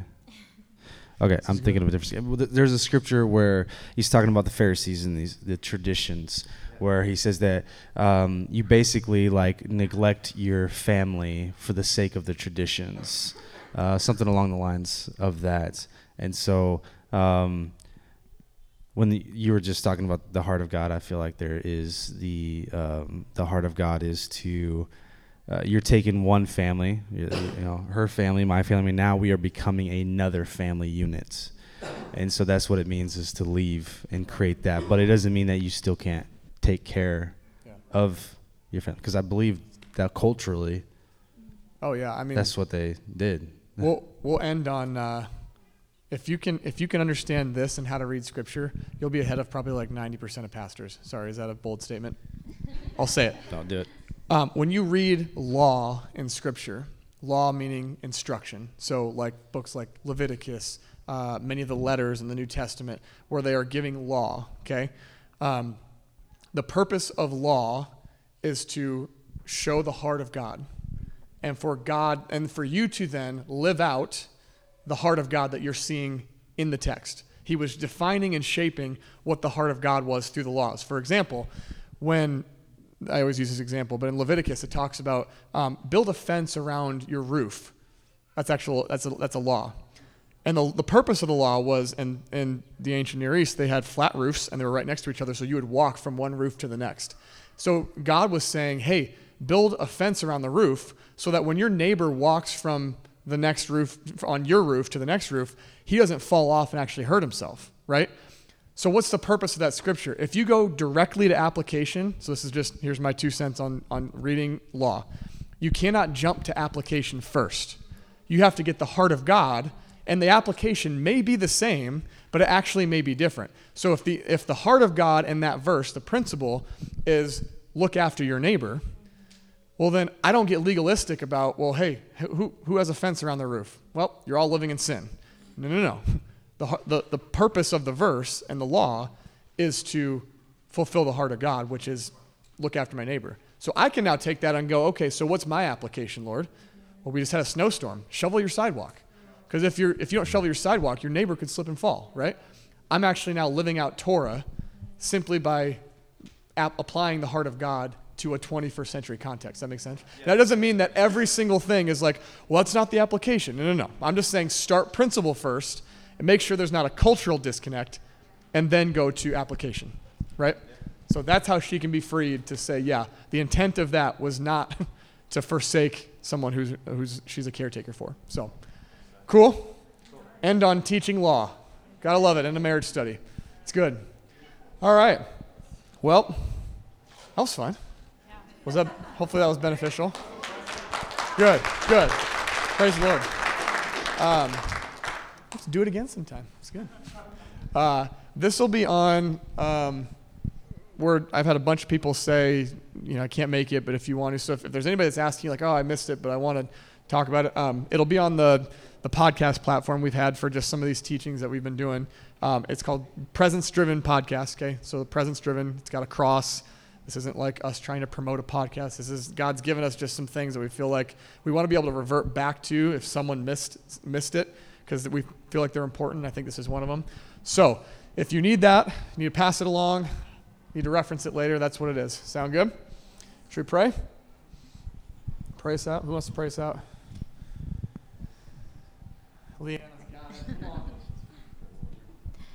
All right. Father God, we just thank you for this time together. Um, we just thank you for everyone who came and those who couldn't come as well.